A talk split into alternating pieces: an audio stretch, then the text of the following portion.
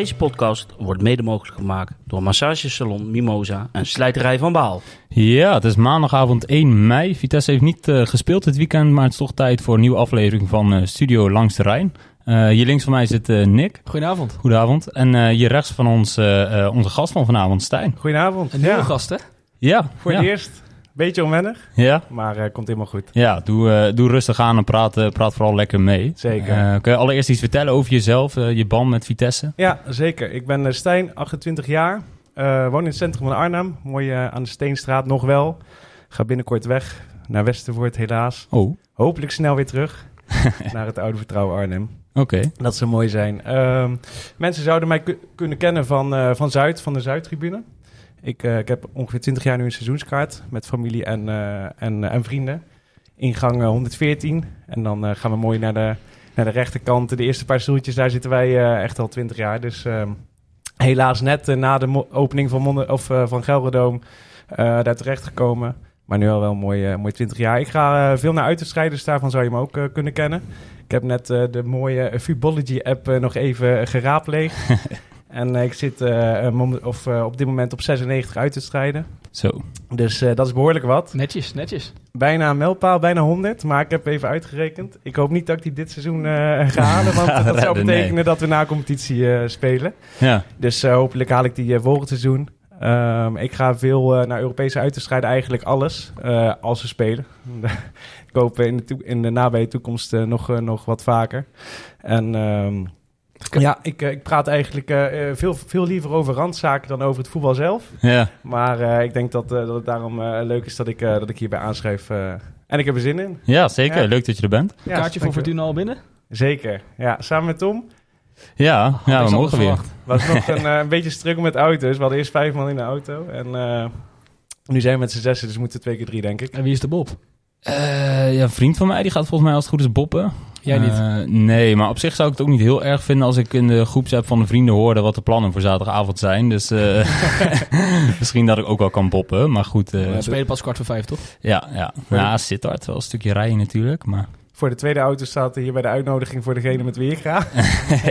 bij ons is er nog geen Bob gekozen, geloof ik. Maar ja. dat komt altijd wel goed. Ja, hey, 800 man. Ja, 800 man. Ja, super mooi. Was uh, vanochtend volgens mij, ja, uh, uh, ja dat het is uitverkocht. Dan ging je de week lekker. Ja, ja, ja, dat zei Vitesse al, hè, dat 800 man. Ik was wel blij. het is geloof ik de zesde keer op rijden. Ja, 60 keer op rij inderdaad. is wel eens anders geweest. Uh, ja, en het ja, is natuurlijk wel zo dat er weer gesponsord werd. Maar goed, uh, mensen moeten toch wel een, ja, niet hele zondag, maar toch wel redelijk op tijd op zondag uh, dan richting uh, Sittard toe. Dus mooi dat er zoveel mensen... Het is ook wel een ver stukje inderdaad. Als je dan ziet dat 800 man meegaat, ja. dat was in het verleden niet zo. Ja. En je merkt toch wel dat ondanks nu de degradatiestress er een beetje vanaf is, of wel weer terug een beetje terug is, ja. dat toch de mensen loyaal achter Vitesse staan. Dat is mooi om te zien. Ja, ik kan me nog wel herinneren, vorig seizoen toen, uh, of het seizoen daarvoor, toen uh, gingen wij ook naar Fortuna. was op woensdagavond. Ja. Kwamen we nog in de spits terecht. Ja, toen waren we met 140, 150 man ongeveer. Ja, was niet heel druk, nee. Maar dan maakt het niet uit dat het een actiewedstrijd is, vind ik. Het is gewoon veel leuker als je daar met 800 man staat. En uh,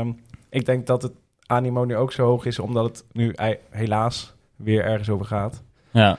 Um. En ik, het verbaast mij dat ze een zo groot uitvak hebben. Ik ben er dan één keer eerder geweest, maar 800 man, dat is best wel veel, toch? Is het, ja. ja, ik had het ook niet verwacht. Want ik zag 648 in de eerste tussenstand, zoiets. Toen dacht ik, oh, het is bijna uitverkocht. Ja. Ik dacht 650 namelijk.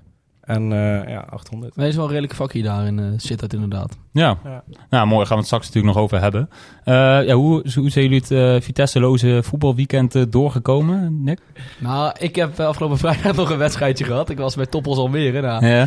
Een kleine 0-5 nederlaag. Maar ja, lekker zondag met vrienden de bekerfinale gekeken. Dus er was nog voetbal op de tv. Dus dan is het weekend altijd wel goed. En ben je dan blij dat het even een weekendje geen Vitesse is? Dat ze ook geen punten kunnen laten liggen? Of, nee, zo bekijk ik niet. Ik ja, je mist het toch wel een beetje, maar toch wel zo'n bekerfinale is ook altijd wel leuk om uh, te zien. Ja. En uh, ja, voor de rest, uh, ik had de wedstrijd nog op vrijdag, dus dat maakte veel goed. Ja, dat scheelt. En jij, Stijn? Nou, ik heb dat meer bij, als het Nederlands elftal speelt of zo, die weekenden, ja, die kom ik echt bijna niet doorheen. Nee. En inderdaad, als er dan uiteindelijk nog zo'n bekerfinale is, dan kan je daar nog wel, wel, wel naartoe leven. En, en dat is altijd leuk. Ik heb wel liever dat er twee wat kleinere clubs in de finale staan dan, dan de, de wedstrijd die er gisteren gespeeld is. Maar het is prima. Ik heb liever dat mijn eigen club speelt en uh, dat we lekker naar Vitesse kunnen gaan.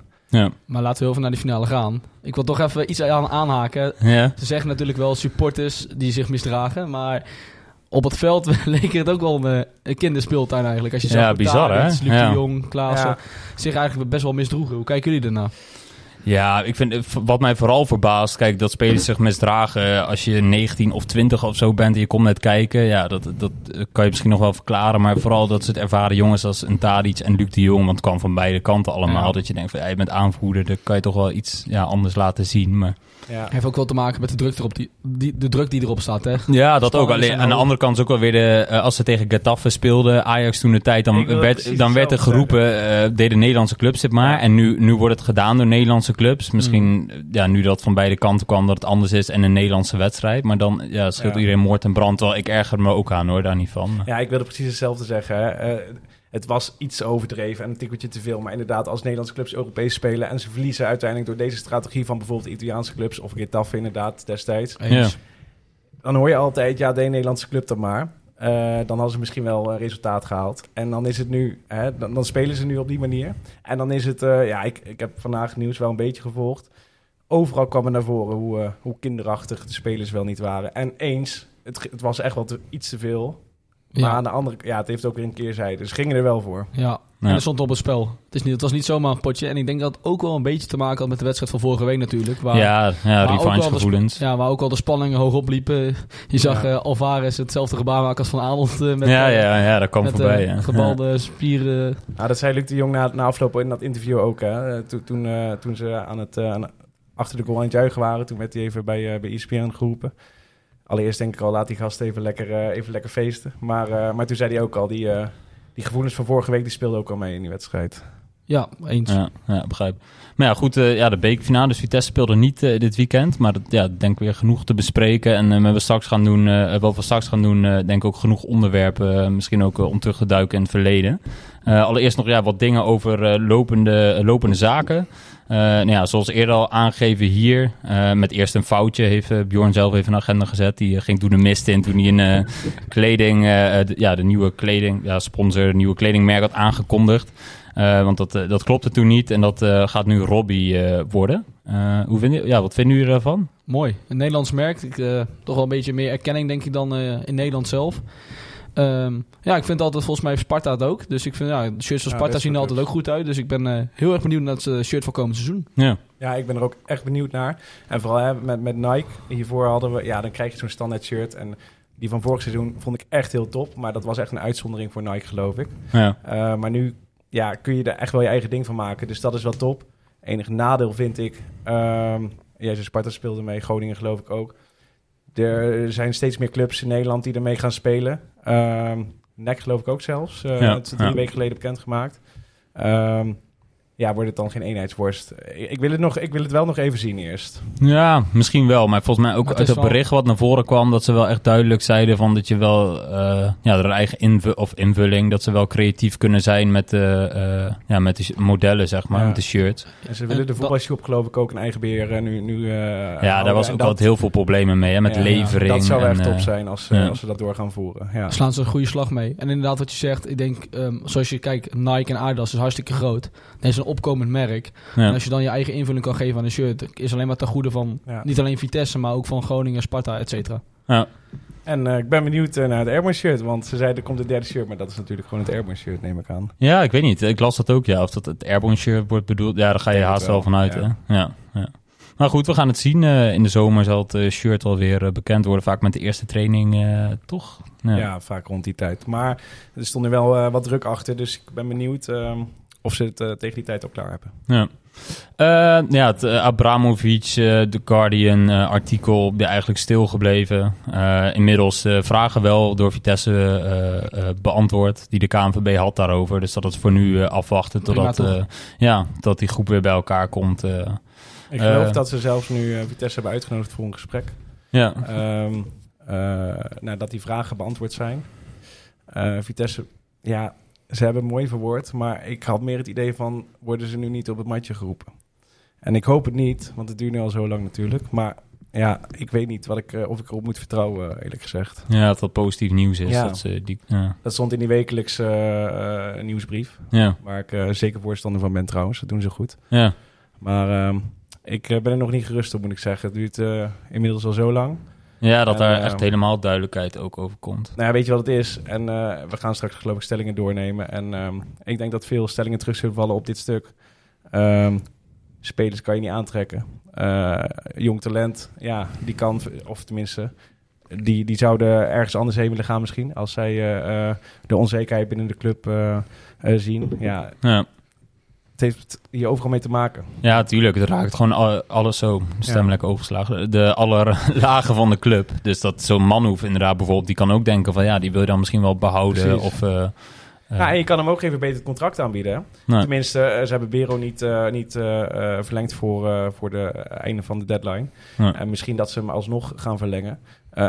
Maar dat heeft wel te maken met dat ze niet weten of er geld beschikbaar is. Ja. En ehm, dat is inderdaad ook, eh, wil je Manhoef behouden, misschien moet je een verbeterd contract geven. Ja, dan moet er wel het een en ander duidelijk zijn.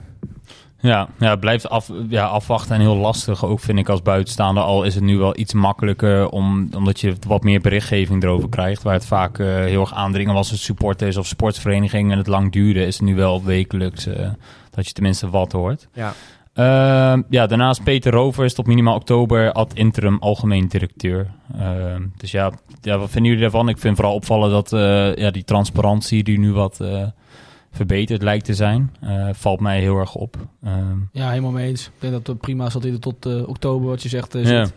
En dan zullen we zien wat de toekomst gaat brengen. Nou, ja. ik Voor nu het belangrijkste is dat die overname rondkomt. komt. ik ben wel fan van hem, moet ik zeggen. Op commercieel vlak heeft hij echt enorme stappen gemaakt. Ja. Ehm, dus ik hoop dat hij dat in deze rol ook, eh, ook kan doen. Eh, maar als je ziet wat hij op commercieel vlak heeft, heeft waargemaakt in in de afgelopen twee, drie jaar, dat is echt niet normaal. De business eh, club is geloof ik uitgebreid eh, tot maximaal. De skyboxen zitten vol. Drie jaar geleden was dat niet, niet te bedenken. Ehm, er komt geloof ik binnenkort of het komende jaar een merchandise team. Hij is, ja, op dat vlak is hij echt heel goed. Tenminste, voor hoe ik het van buitenaf kan zien. En ehm, hij komt ook wel goed over nu eh, als algemeen directeur. Dus eh, Absoluut. ik, ben, eh, ik vind het top. Ehm, even kijken. Ja, Marco van Ginkel gisteravond eh, te gast bij Studio Voetbal. Nou, ik vroeg net voor de uitzending al even. Jullie hadden, jullie hadden het gisteravond niet gezien. Ik een, ik een klein stukje, omdat ik al las dat hij daarbij zou zitten. Eh, ja, niet hele spannende dingen die er eigenlijk voorbij kwamen. Een beetje natuurlijk omdat het over de beekfinale ging. hoe hij tegen Ruud van Nistelrooy aankeek. Omdat hij die een half jaar heeft meegemaakt. En tegen de situatie nu eh, bij Vitesse. Dat ze aan hem vroegen. Ja, hoe eh, schat jij deze eh, situatie in qua selectie? En waar ze een beetje zouden moeten staan. Dat vond hij lastig. Maar hij vond in ieder geval wel... Ja, dat ze niet op de plek staan waar ze nu horen qua kwaliteit in de selectie. Maar goed, ja. Wat vind je? Ja, we hebben het al vaker, of tenminste jullie hebben het al vaker over Van Ginkel in deze podcast gehad. Ja. Maar ehm, wel credits naar hem in de wedstrijd tegen NEC, toch? Absoluut. Ja, ik vind wel, want ik, daarvoor heb ik ook een paar keer gezegd dat ik wel van hem geschrokken was. Ja. Het niveau die hij liet zien eh, in zijn eerste paar wedstrijden. Eh, met daarbij wel genoemd natuurlijk dat hij al heel lang weinig wedstrijdritme had. Maar ik vond hem de laatste, het- ja, vooral tegen NEC inderdaad echt goed Hij spelen. zat er lekker fel op. Ik eh, vond ook dat zeg maar, de e- ene goede wedstrijd die ik vond dat hij speelde was tegen Utrecht. Die we 2-0 wonnen. Daarna was het in ieder geval een tijdje dat het minder was. Maar tegen NEC, die zag hem wel weer even doorschakelen naar een iets hogere versnelling steeds. Ja. Ja. En dat is toch echt wel de Van Ginkel die je wil zien. Maar tegen Utrecht speelde het hele team wel goed. eh, dus, dus, dus daar kon hij misschien een beetje op meeteren. Maar als je hem bijvoorbeeld gelijk met Prupper... eh, toen Prupper kwam, die nam echt het hele team op Ja, gelijk. Hè? Ook gelijk Echt toen hij tegen Herenveen Ja. erin kwam, zag je die kwaliteit. eh. En dat zag ik bij Prupper wel terug. En aan het begin bij Van Ginkel nog niet. Maar eh, ik hoop dat, dat, dat hij de laatste wedstrijd doortrekt. En dat, dat vanaf nu waar gaat maken. Ja, en ik denk ook dat, dat Van Ginkel of Prupper het makkelijker het voetballende gedeelte heeft. Dus dat je dan misschien makkelijker als je lang uit hebt gelegen weer meekomt, zeg maar. En Van Ginkel herinner ik me altijd, eh, toen hij bij Vitesse speelde, echt een box-to-box speler. Ja. Eh, dus Ja. dan is het denk ik misschien lastiger als je heel lang geen ritme hebt om dat weer op te pakken. Eens. En hopelijk dan volgend jaar dat ze samen op het veld staan. Ja, Prupper en eh, Van ja. Dit, ja, heel lastig in te schatten voor Prupper. Lijkt me zo'n mentale klap. Maar goed, tot nu toe eh, gaan we ervan uit dat hij in de voorbereiding, eh, of tenminste als hij weer fit is, aansluit Ja. natuurlijk. Ja, en inderdaad wat je zegt, ook vooral mentaal. Ja, Hè? Hij eh, kwam eh, van ver terug. eindelijk die knoop doorgehakt. Ja, en dan dat. Dus ja. Maar ik denk toch dat toch wel... Hij was hartstikke blij dat hij weer met Van Ginkel kon gaan spelen. Nou, ze hebben beide daarna nog een jaar op contract staan. Ik denk wel dat hij daarvoor gaat om in ieder geval dat jaar nog te gaan voetballen. En daarna ziet hij het wel of hij nog een jaartje erbij tekent of een andere stap gaat maken. Ja. Maar in Ja. ieder geval nog één keer een jaartje vlammen met Van Ginkel zal hij eh, wel mooi vinden. Ik denk dat Van Ginkel dat wederzijds is. Ja. niet alleen voor hun, maar inderdaad ook voor de supporters. eh, ja, de herinneringen komen dan natuurlijk weer naar boven van vroegere tijden. Absoluut. En misschien tillen ze het eh, niveau nog wel omhoog. Daar ga ik wel van uit. Dus, Ja. eh, Ik Ja. was nog bij het debuut van Van Ginkel. Dat was geloof ik eh, als ik het goed heb hoor, RKC, RKC uit in die Zuka-shirtjes. Ja, klopt. Ja, een oranje shirtje. Toen we verloren met 4-1 geloof ik. Ja, ja. Dat was echt een drama, maar dat was wel zijn debuutje. Ja. ik heb hem toen nog uh, uh, op het oude trainingscomplex geïnterviewd op mijn verjaardag. Toen mocht ik voor de kidsclub een speler interviewen. Toen wilde ik volgens mij, kan dat Boni interviewen? Maar dat, dat kon niet, dus toen kwamen ze met Van Ginkel. Die zat nou bij het eerste. Ik dacht, ja. wie is Van Ginkel? Dat ken ik helemaal niet. Dat wil ik helemaal niet. Ik wil Boni interviewen. Ik mocht, uh, en toen Van Ginkel... ja, mooi. Ik weet niet precies welk jaar dat was. Volgens mij 2012, 2013. Toen wonnen de derby 4-1. Met die drie rode kaarten van nek. Toen mocht ik aan de hand van Van Ginkel het veld mee oplopen. Dat, was, ook mijn verjaardag. ja? Ja. Dat was met die, uh, die gele rook van Pietje. Ja, dat klopt. Ja, inderdaad. oh, ja, en toen platje, was ja. nog uh, met 4-1 en inderdaad allemaal rode kaarten. Ja. Ja. dat was een mooie verjaardag. Maar toen Ja. mocht jij dus het veld op. Ja, dan mocht ik het veld mee oplopen. Ik had de wedstrijd ervoor, twee wedstrijden ervoor tegen Feyenoord toen mee het veld opgelopen. Toen kwam Theo, eh, Theo weer thuis. Ja. En toen hadden ze blijkbaar een verkeerde mail ingeschat of zo. Of een verkeerde mail gestuurd. En toen mocht ik tegen het nek ook meelopen. Toen liep ik aan de hand van Van Ginkel mee het veld Oh, op. Dus dat was wel een eh, dat zijn mooie dingen. ja. mooie belevenis. Ehm, even kijken, ja, dat krijg je nu ook steeds meer natuurlijk. Richting het einde van het seizoen een gerucht dat Vitesse interesse zou hebben in Ruben van Bommel. Eh, linksbuiten van MVV, 18 jaar. eh transfermarktwaarde van eh, 550.000 euro. Ehm, ja, meerdere clubs zouden al belangstelling hebben. AZ en Twente las ik. Ehm, dus ja, iemand die zet dat ook op Twitter. Ik zei, ja, het lijkt mij kansloos. Maar Wat goed, zou jij ja. doen? Inderdaad, waar ik net over had. In Ja. de positie wat Vitesse nu is, dan zou ik als, als jeugdspeler echt niet voor Vitesse kiezen. Ja, Nee, dat is, en, ja, en de positie waar je nu in zit. Want als je vorig jaar, eh, of eh, toen je altijd om play-offs meedeed, zou je nog kunnen zeggen, nou, een mooie stap van MPV, dan eens naar Vitesse ja, en dan een precies. keer AZ kijken. Ja. Als je zegt over carrièreplanning. Maar nu, ja, het En lijkt me als je ook kijkt bij Twente gaat uh, Missy John bijvoorbeeld weg. Misschien ligt daar nog een beetje ruimte dat hij op linksbuiten kan gaan spelen volgend jaar. Of in ieder geval als super sub eh, kan gaan invallen. Ja.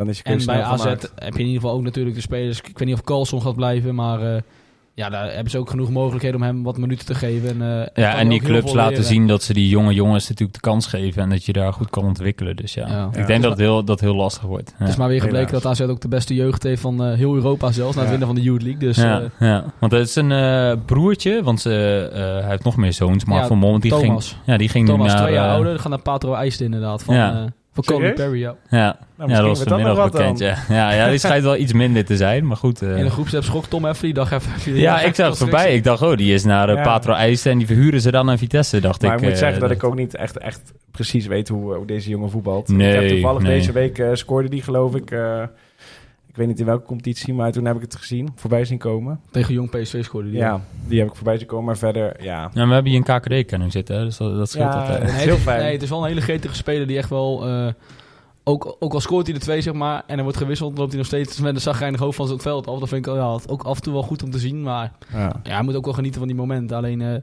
heeft wel een hele goede, goede trap in de poot. En dat heeft hij ook al een paar keer laten zien met eh, een paar geweldige goals. Dus Ja, je had nu ook dat fragment dat hij scoorde tegen Jong PSV, dat... eh, eh, Van Bommel. Ja, dat Van Dat Bommel niet wilde juichen. Ja, ja. ja, klopt. Maar goed, ik hoop niet dat wij eh, ook KKD-experts worden. Nee, dat hoop ik niet. Nee. ik hoop nee. dat ik de enige blijf dan. Even kijken, ja, Fortuna Sittard laat Thomas Buiting na dit seizoen terugkeren naar Vitesse. Ze nemen de optie tot koop niet. Volgens mij was dat drie ton uit mijn hoofd, dat de optie tot koop was. Nou ja, niet heel verbazingwekkend lijkt mij. Hij heeft daar niet heel veel gespeeld. Hij had uh, Yilmaz voor zich en Gladon, volgens mij, als ik het ja, goed en zeg. Gladon inderdaad. Dan maakte hij heel weinig minuten, dus ja. lijkt me ik vind niet, het wel eh, zonde.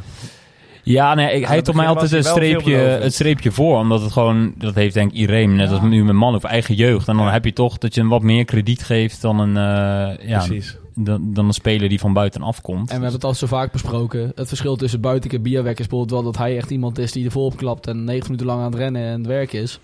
En bij Bierwek ziet het af en toe nog wel eens een beetje slungerig uit. En dat hij bij, erbij staat van, ja, het komt wel. Heeft misschien Ja. ook te maken Ja. dat hij een leenspeler is. Gaat volgend jaar weer terug naar Wolfsburg. Maar dan had ik mi- misschien dit seizoen liever eh eh eh, Buiting gezien dan Ik ook. Bielek. Ik ook, absoluut. ja, Bielek maar die heeft best nog wel wat gespeeld. praten. Ja, nee, dat klopt, dat klopt. Maar ja, en hij is eh, in eigen dienst. Ja, eens. En het verschil is, nou ja, ik ben helemaal geen fan van Bielek, maar ehm, dan had ik echt liever Buiting gezien. ja, contract tot 2025. Dus ja, dat, eh, ik ben benieuwd wat ermee eh, gaat In gebeuren. de voorbereiding gewoon een kans geven en dan gaan we het meemaken, denk ik. Ja, ja, ja, wie weet dat hij het in één keer... eh, We hebben toch geen spits. Nee, spits, nee, ja. en veel mogelijkheden ook niet natuurlijk. Nee. Sanko gaat ook terug, neem ik aan. Ja, ik denk Ja. dat dat ook niet... eh, die heeft natuurlijk ook niet overtuigd. Is niet dat Vitesse zoals met Openda toen zei van... Inderdaad. eh, eh, blijf nog maar een jaar. Dus dan zal het eh, van Duivenbode buiten om de spitspositie. eh, Nou, of Jaapie. Ja, ja, ja, man. Ballen naar voren knallen en rennen maar. Ja. Eh, ja, dit weekend hebben we niet gespeeld, maar eh, afgelopen woensdag een oefenduel tegen FC Twente. Nou ja, het was eh, volgens mij een soort van feestopstelling van Cocu, want het was eh Houwe, Dijks, Jonathans, Japi, Terecht, Tom Joni, Hayek, Bialek, Cornelissen, Vidovic en Oros. Eén ding viel me wel meteen op. En daar hadden we het ook in de groepset meteen eventjes over. Dat Houwe in de goal stond. Ja, Want normaal gesproken zie je Reiziger toch als tweede keeper. En Houwe met een aflopend contract zou ik toch voor Reiziger hebben gekozen. Of misschien een vierde doelman. ja. Uit de jeugd. Ik weet, van de Haveren Ja, heb je precies, erachter Van de zitten. Inderdaad. Ja, ja. Zijn jullie het ermee eens dat Schubert vierde keeper is? Op dit moment. Ja, ik weet niet. Ik heb het wel in hem gezien, maar ik vond hem net zo. Ik vond hem altijd een beetje dat het eh, eh, niet een erg bovenuit stak. Dus vandaar dat ik niet de hele duidelijke voorkeur had voor. Nee, dat klopt. Ik denk maar wel... bedoel je dan dat hij tweede keeper moet worden? Of, Nou, want Of echt eh, eerste keeper. achteraf gezien... Hè, Schubert was jong, die moet nog veel leren. Nou, ik, als ik aan Schubert denk, dan denk ik alleen maar dat ik in het uitvak sta bij Tottenham... en dat hij als een Ja, ja, ja. dolle gast eh, die rode kaart pakt. Ehm, maar ja, achteraf, die jongen moet ook veel leren. En die, ja, die toonde wel inzet. En die had wel goede reddingen op de lijn. Dan had ik nog wel... Ik weet niet of we veel minder punten hadden gehad op dit moment... dan eh, hoe we nu spelen. Ja, nou ja, vind ik lastig. Maar de- volgens mij is die eh, zo goed als afgeschreven eh, door, ja, door de club. En Ja, gaat hij ja. Ja. Ja. kijken naar een andere club. Maar inderdaad wel ja, verrassend dat ze dan niet kiest voor iemand die lang onder contract staat. eh, met reiziger. Maar goed, ja, het werd eh, 1-0 verloren door eh, ja, iemand die eh, elke week een net weet te vinden. Bouw Brama. Dus, eh, ja, is hij nog niet met pensioen? eh? Hij moest wel erg hard uitjuichen, hè? De Zo, ja. ja hij ik, zat eh, als Messi op de grond. Ja, eh, ik had hem nog op Twitter gezet van ik dacht dat we geen grote club meer waren. Maar als ze in een oefenduels al zo tegen ons gaan juichen, dan valt het nog wel mee. Maar Ah, misschien was het de honderdste goal of zo. eh. ja, ik denk dat hij niet zo vaak scoort, dus zo blij mee was. Ehm, ja, daarnaast nog officieus debuut van eh eh, Bouke Boersma en eh, Jim Koller. Dus eh, ja, iets om in de gaten te houden of die ook eh, een officiële debuut... eh, Ja. Inderdaad. Alleen maar goed om die jongens even een paar minuten te geven tegen een club als Twente. Ook, Ja. als, ook als de B-ploeg. Kan je ze toch een beetje ruiken aan, eh, aan het eerste elftal. Dat is alleen maar goed. Ja, Ja. en nou, als, die, eh, als de eigenaar niet wordt goedgekeurd, dan moeten we komend seizoen toch wat. En dan moet je al die jonge jongens de kans geven in de voorbereiding. Ja, dan hoop je ergens nog, als je het daarover hebt, dat je dan... Want nu was het heel last minute dat je nog allemaal spelers binnenkreeg. Dat als je toch weet dat die situatie gaat ontstaan... dan kan je maar vroeg genoeg gaan om je heen kijken... hoe je dan eh, eh, toch Ja. spelers kan aantrekken die eh, wel haalbaar zijn. Dat klopt. Ja. Ehm, even kijken, ja, die kunnen we al eh, eh, even snel doorlopen. Maxi weekend eh, doelpunt van het seizoen is nog steeds de 1-2 van eh Vidovic bij Heerenveen Vitesse. Want er is niet gespeeld. Ehm, ja, nu had ik iets bedacht voor deze podcast. Want ik dacht, ja, er is geen wedstrijd gespeeld. En we gaan hier toch met z'n drieën natuurlijk zitten, omdat we elke week een podcast opnemen.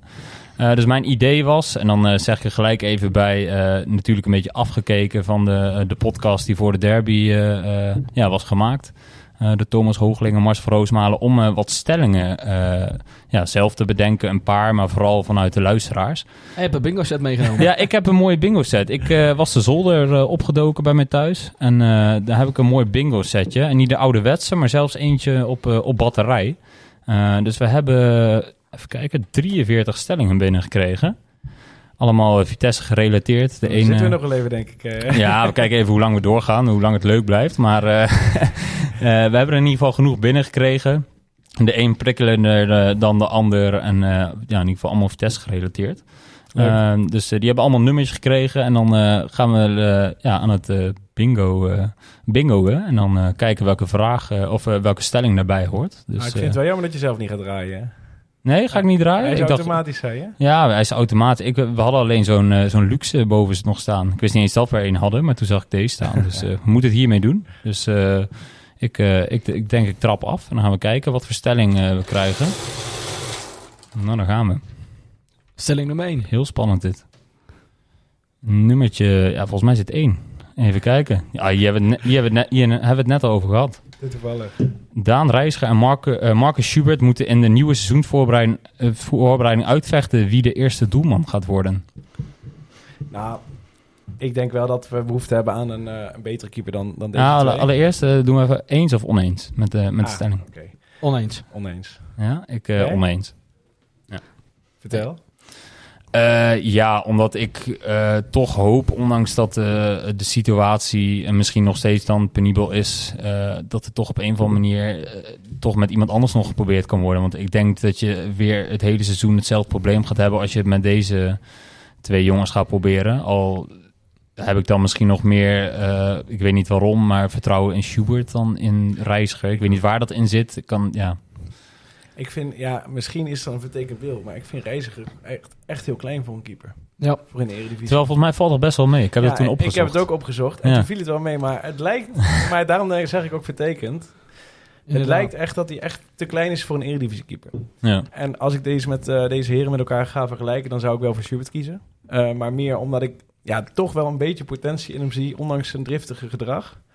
Maar ja, we moeten gewoon echt een nieuwe keeper. We hebben dit jaar dan wel best wel redelijk jonge keepers houden. Ik weet niet precies hoe oud hij is, maar die zit 25 wel, ja, in de, midden, midden in de 20 inderdaad. Ja. Is er niet tijd dat we weer op zoek gaan misschien naar een iets ervaren keeper? We hebben toen uh, pas weer inderdaad gehad, die ja. ook weer is opgeleefd. Misschien kunnen we daar een keer naar gaan kijken.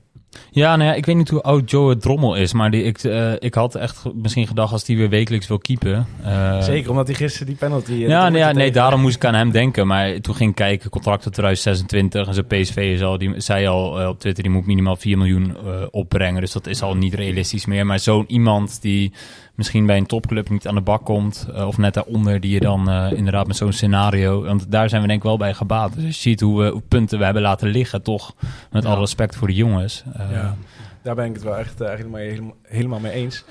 Ik weet ook niet of ik fan ben van een huurkeeper. Nee, want die mag bij ons de fouten maken en, uh, om te leren. Ja. Ik wil toch nog één naam noemen. Misschien uh, ga je dan de haren van meteen van overeind staan. Eloy Room. Zou dat een uh, optie kunnen zijn om terug te keren? Ja, maar dat roepen we ook al jaren. En ja, ik zou het fantastisch vinden. Ik zou het ook fantastisch vinden. En ik denk dat hij echt nog veel beter is dan wat er nu staat. Maar ja, op de, op de een of andere manier uh, dan, wil dat dan, er maar niet in, geloof ik. Dan moet je denk ik hebben van de, van de Prupper en van Ginkel uh, idee. Ja. Dat hun zeggen van, nou, ik heb bij Vitesse gespeeld. Ik vind het mooi om terug te keren. Want die verdient denk ik ook echt flinke salaris in Amerika. Ja, hij heeft wel een goed leventje aan in Amerika. Maar ja. misschien wil hij toch vanwege zijn kind en zo weer terugkeren naar Nederland. Je, je, weet het maar nooit. Nou, misschien is dat de optie als uh, de eigenaar wordt goedgekeurd. Ja, ja hij heeft uh, een contract tot uh, december 2023. Dus in die zin uh, niet een heel lang contract meer, zie nee. ik hier. Dus, ja, maar je wil, je wil ook niet in de winterstop wisselen van keeper eigenlijk. Nee, dat is zo. Nee. stelling nummer twee? Ja, nou, ik, zou, ik zou zeggen, doe, doe jij maar even het knopje indrukken. twee zeker. Ja, maakt volgens mij niet uit. Oh, maakt het wel uit. Ah, dat is jammer. kan allemaal. Oh, daar is die. Volgende ook gelijk. Nummertje 36. Oeh, nummer 36. Even kijken. Oefenwedstrijden in de voorbereiding moeten toegankelijk zijn voor supporters en gespeeld worden in de regio Arnhem. Ja. Daar ben ik het wel mee eens. Ja? Ik denk dat dat wel gewoon in de zomer dan... Lijkt iedereen zit in het voorbereidingsgevoel. En dan wil je toch zien wie er nou een beetje op het veld staat. En wil je niet achter een uh, YouTube-schermpje zitten wie er nou uh, nee. aan het spelen is. En van die onbekende namen. Dan wil je toch even het echt zien. En ik denk dat ook wel ja, toch wel leeft in Arnhem en omstreken bij zo'n oefenwedstrijd. Er komen toch 2.000, 3.000 man op af uh, als je een leuk oefenpotje hebt. Maar zou je het dan op Papendal doen of uh, nee, uh, in de Doom? Ze hebben bijvoorbeeld een paar keer bij RKSV Driel het gehouden. Ja. ja. In Westervoort volgens mij ook een af, oefenwedstrijd Ja, tegen een combinatie van AVW en Sportclub. Ja, ja maar als je op zulke sportparken nou in totaal drie oefenwedstrijden oefenwedstrijden kan doen, dan denk ik dat je daarmee uh, ja, een mooie slag slaat. Maar voorheen, en, en, dan moet je echt denken aan de tijd van, uh, van 2000 tot 2010 speelden ze altijd oefenwedstrijden tegen amateurclubs uit de regio. En dan hadden ze echt vijf tot, tot zeven van die wedstrijden. Dat zou ik niet meer doen. Daar zijn ze op een gegeven moment van afgestapt. En dat vind ik echt wel beter hoor. Was dat niet onder uh, Peter Bos? Die stopte eruit toen mee volgens ja, mij. Want die wilde niet meer, uh, die wilde hoger niveau in ja. de voorbereiding. Ja, en ik vind het echt terecht. Ja, maar je kan ook de, de, com, de, combinatie doen, zoeken. Hè? Zoals in Driel tegen die Turkse clubs of Griekse clubs. Dat je wel in de regio speelt, maar wel tegen wat tegenstanders van niveau, zeg maar. Ja, een combinatie in de, in de vorm van hè, twee amateurclubs. Uh, omdat je partnerclubs zijn of zo. En, en de rest gewoon wel sterke tegenstanders. Ja, Inderdaad. Dat, is, dat ook, is gewoon prima. Je moet elkaar wel een beetje kunnen prikkelen en toch wel een beetje weten waar het niveau staat. Je kan ja. wel tegen, bijvoorbeeld tegen AVW of Westervoort spelen, hele, hele oefenperiode en alles. Ja, dat, en alles 8-0 winnen, maar dat schiet ook niet op. Je moet toch bijvoorbeeld tegen een Pauk Saloniki spelen die ook wel eens hier op bezoek komt. En dan denken van, nou, we staan er goed voor of niet. Ja, nee, eens. Uh, dus ja, in die zin, ik ben uh, eens met de stelling eigenlijk. Ja, uh, ik, ik, zou persoonlijk ook een mooi vinden als dat gewoon een paar keer Papendal is. ik vind Papendal een mooie locatie. Ik vind het altijd zonde dat die camera eh, die, die, die de wedstrijd filmt eh, op de verkeerde kant staat. Maar dan heb je weer te maken met een kunstgrasveld. Ja, dat klopt. Ja, ja. ja, ik denk wel dat dit en bijvoorbeeld van die actiewedstrijden eh, eh, wel kan helpen om eh, ja, kinderen enthousiast te maken voor Vitesse Ja. en die wedstrijden in de regio. Dus eh, nee, helemaal eens. Eh, ja, gaan we door naar de volgende, denk ik. hè? Ja, die lag er al. eh, die vloekte net... eh, Nummer 30 lag al, lag al klaar. Oh, nummer 30. Even Ik kijken. al vast aan eh, Stijn. Eh, Vitesse moet vol voor eigen jeugd gaan. Ehm, oneens. Ik, eh, oneens. Ik vind... eh, ja, ik ben het er niet mee eens, want ik vind dat je altijd een combinatie moet hebben als je eh, echt voor ja, succes wil hebben. Kijk, als je echt niet anders kan, ja, zoals misschien de situatie af ja, het komende ligt aan de zomer weer voor situatie, gaat doen, dan, dan, ja, dan is het niet anders. Maar ik vind als je echt wil streven naar kwaliteit, dan zie je bij eigenlijk alle teams wel die het vaak goed doen, een combinatie van juist ervaren spelers en eh, jeugdspelers. Ik zag toevallig deze week een, een tweet voorbij komen met eh, de jongste teams in heel Europa. En eh, daar stond Groningen bij. En toen dacht ik, ja, best logisch dat ze, dat ze degraderen. Tenminste, als ze degraderen. Dat, eh, daar gaan we uit van wel. Maar daar stond ook AZ bij. En AZ heeft dus wel echt... Dat is niet normaal hoeveel jonge spelers zij hebben... en hoe goed zij dus eh, wat dat betreft spelen. Ja, Ehm, maar ik ben ook wel fan van een combinatie van. Maar ja, bij ons ligt het denk ik het komende seizoen echt wel aan... hoeveel Kunnen we investeren of niet? Ja. En dan heb ik eerlijk gezegd, als dat niet kan, liever jeugdspelers. Want onze jeugdteams doen het echt wel goed. Dan eh, dat ze weer, eh, weet ik veel wie huren... en die uiteindelijk niet goed genoeg bevonden worden. Kijk, daar ben ik het dan wel in mee eens wat jij zegt. Maar wat Tom, hoe Tom het beredeneert, dat hij zegt in combinatie met kan je succesvol zijn, daar ben ik het ook helemaal mee eens. Dus dat, als dat de eerste optie zou zijn met de overname die rond is, zou ik daarvan gaan. Is de overname niet rond, dan zou ik in ieder geval vol naar de jeugd kijken. Ja, ja. En dan maar een man, eh, dan maar een Jonathans, een Van Duivenbode, eh toch wel voor de leeuwen gooien en eh, daarmee gaan spelen. Ik denk niet eens dat we er slechter van worden. Dat denk ik ook niet. Nee, dat is wel vaak wat je dan afvraagt, zo'n met alle respect voor een Tom Joni of zo. Maar dan denk je, ja, is die dan zoveel beter dan eh, ja, een jeugdspeler die op die positie zou kunnen spelen? Of eh, een Jonathans die dan eh, een minuut kan maken. Of van Duivenbode misschien nog wel het beste voorbeeld met de spitspositie. Dus ik denk dat je dat heel erg moet afwegen als je dat, of dat soort, als je spelers uit het buitenland haalt. Eh, gewoon ja, heel erg kijken van, ja, hebben we niet een jeugdspeler eh, lopen die dat niveau ook zou aankunnen? Al Ja. is dat natuurlijk achteraf altijd wel makkelijker, maar... Maar je hebt nog steeds een goede jeugdopleiding waarop je terug kan vallen. Dus Ja, dat is toen ook de insteek geweest met Papeldan natuurlijk. Hè? Dat eh, volgens mij toen binnen tien jaar hebben ze gezegd dat ze daar de vruchten van wilden zien. Dus ja, alleen jammer dat ze dan de mist in gaat met, eh, met het doorverkopen en dergelijke. Maar eh, dat is in de afgelopen jaren zo gebeurd. Ik hoop dat dat onder het eh, bewind van Cody Perry wel anders eh, wordt. En Ja. ik ga er eigenlijk ook wel van uit, want ik heb wel vertrouwen in die man. ja, nou, wie- weet komt het ook nog voorbij eh, met de stellingen. Er Je mag, eh, Ja, dat mag jij. Je mag op de rechter, ja. Vasthouden. Ja, het is heel ingewikkeld apparaat. Hè? Kijk, Kijk. nummertje 20. Oeh, nummertje 20. 20 zwart. Ja, ik heb gewoon alles erin gegooid. Hè. Ik heb eh, echt niet eens gelezen wat er allemaal staat. Even kijken. Eh, Vitesse gaat volgend seizoen weer meedoen om de play-offs voor Europees voetbal. Eh tussen haakjes wanneer de eigenaar is goedgekeurd. Eens. Als Eens? de eigenaar is goedgekeurd, eens. Ja? Ja. En jij, Stijn? 100%.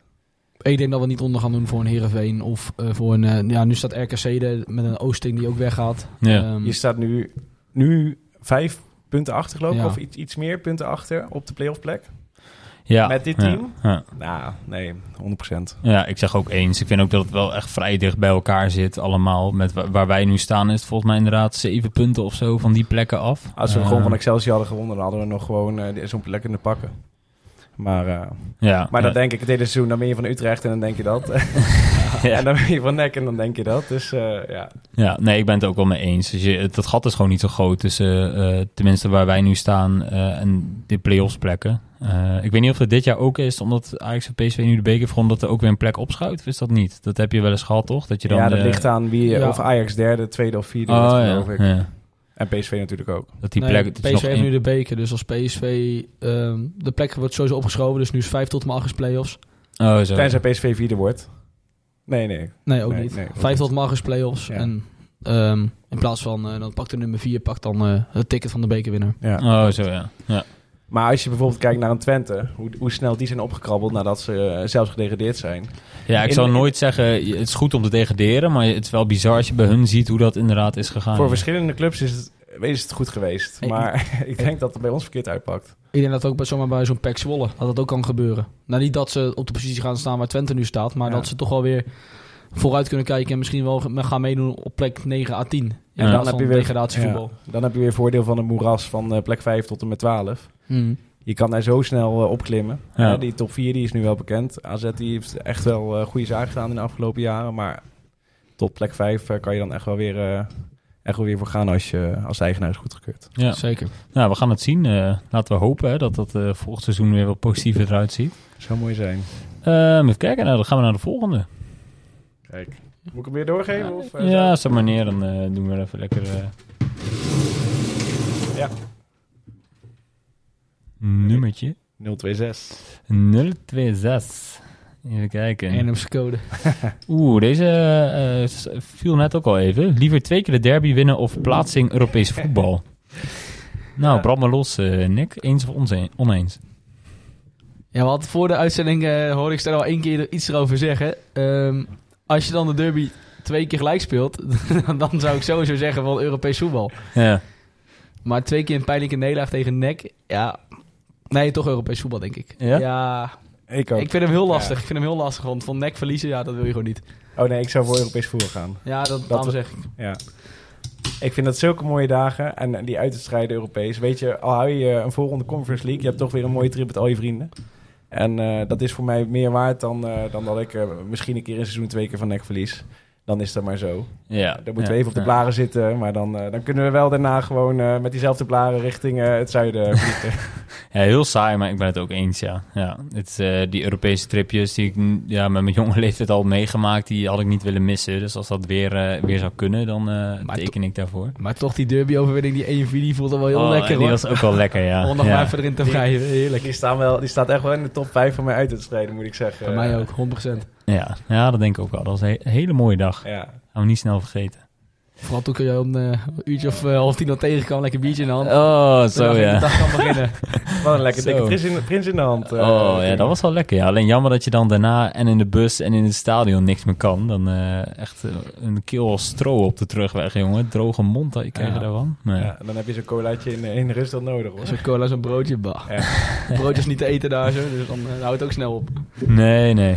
Ehm, ja, we gaan door naar de volgende. Laten we even doorgaan. Oeh, daar gaan we. Nummer 16. Nummer 16.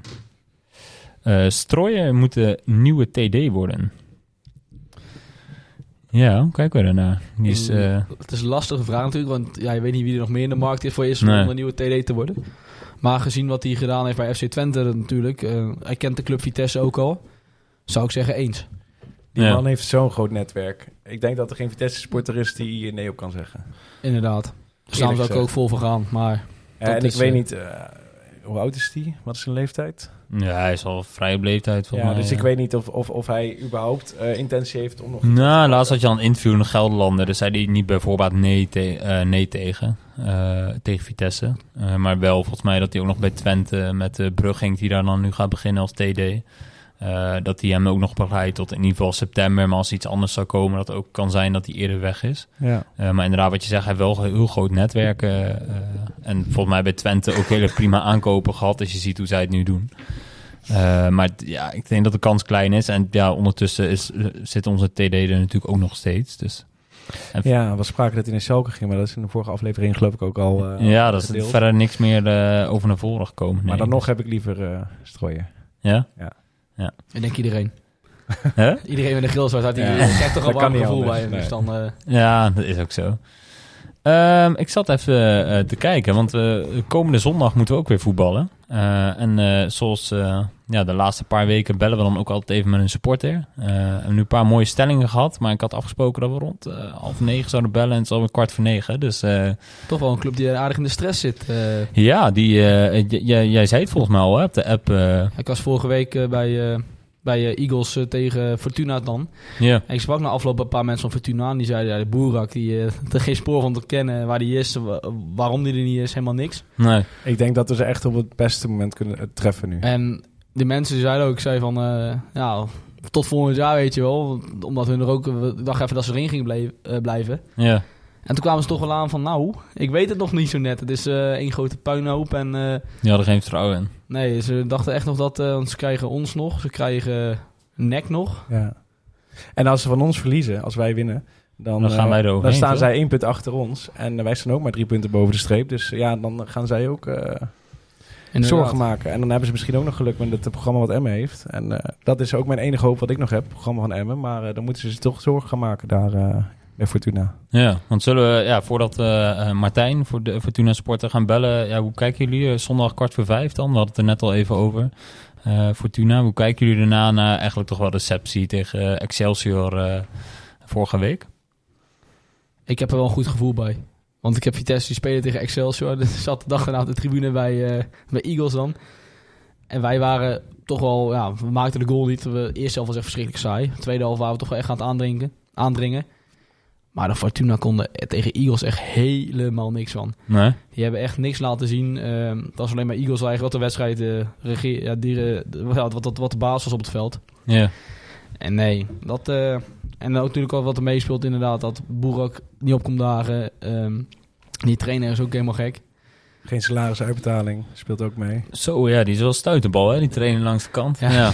daar moet je niet voor zitten, nee. Of achter zitten inderdaad. Die, Nee, dus ik denk wel dat we drie puntjes gaan pakken daar. Ja? En jij Stijn, hoe kijk jij er uh, tegenaan? Vorige week dacht ik geloof ik allemaal gelijk. Nou, ik ben er... Uh, ik ben wel positief gestemd en ik denk inderdaad dat we ze op het uh, juiste moment treffen. Ik denk dat je aan het begin van het tweede seizoen zelf had getreft dat, dat je dan verloren had. Ja. Maar ik denk dat we hier 0-2 gaan winnen. Maar uh, jij hebt het voor de uitzending ook over gehad. Ik, uh, ik zit eigenlijk nog steeds in euforie van nek uit. En, uh, ja, dat snap ik niet. Ex nee, Excelsior heb ik een beetje een...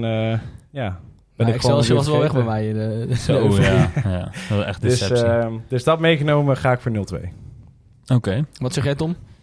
Ja, ik, ik denk ook wel eerlijk gezegd voor hoe Fortuna het de laatste tijd doet. Uh, en ik ook, ondanks dat je de kansen niet afmaakte vorige week, dat er natuurlijk wel perspectief in zat als je zag hoeveel kansen je creëerde. En dat die van Gassel gewoon weer een geweldige wedstrijd keepte. Uh, dus daar heb ik ook wel vertrouwen in. Dus ik denk, uh, ik zou zeggen 1-2 dat we daar dan winnen als ik een uitslag eraan moet hangen. Dan ga ik voor 1-3. Maar uh, ik zei er wel dat ze helemaal niks van kunnen. Ze zien dat ze zondag de sterren van de hemel Ja, dan heb jij de boel te jinxen. Ja. ja. maar dan wordt het wel echt spannend, jongens. Ja. Ja, het staat heel tegen elkaar. Maar la, ja, laten we Martijn even bellen hoe, uh, hoe hij er tegenaan uh, kijkt. Helemaal goed. want dat, dat vind ik altijd ook wel interessant. Want je, ja, je volgt de clubs wel een beetje, maar het blijft altijd toch wel lastig als de, niet een club support. We gaan even kijken. Hij opneemt.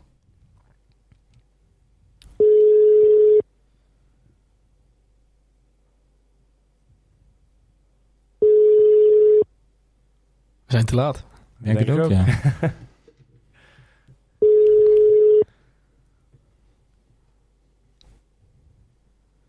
Martijn.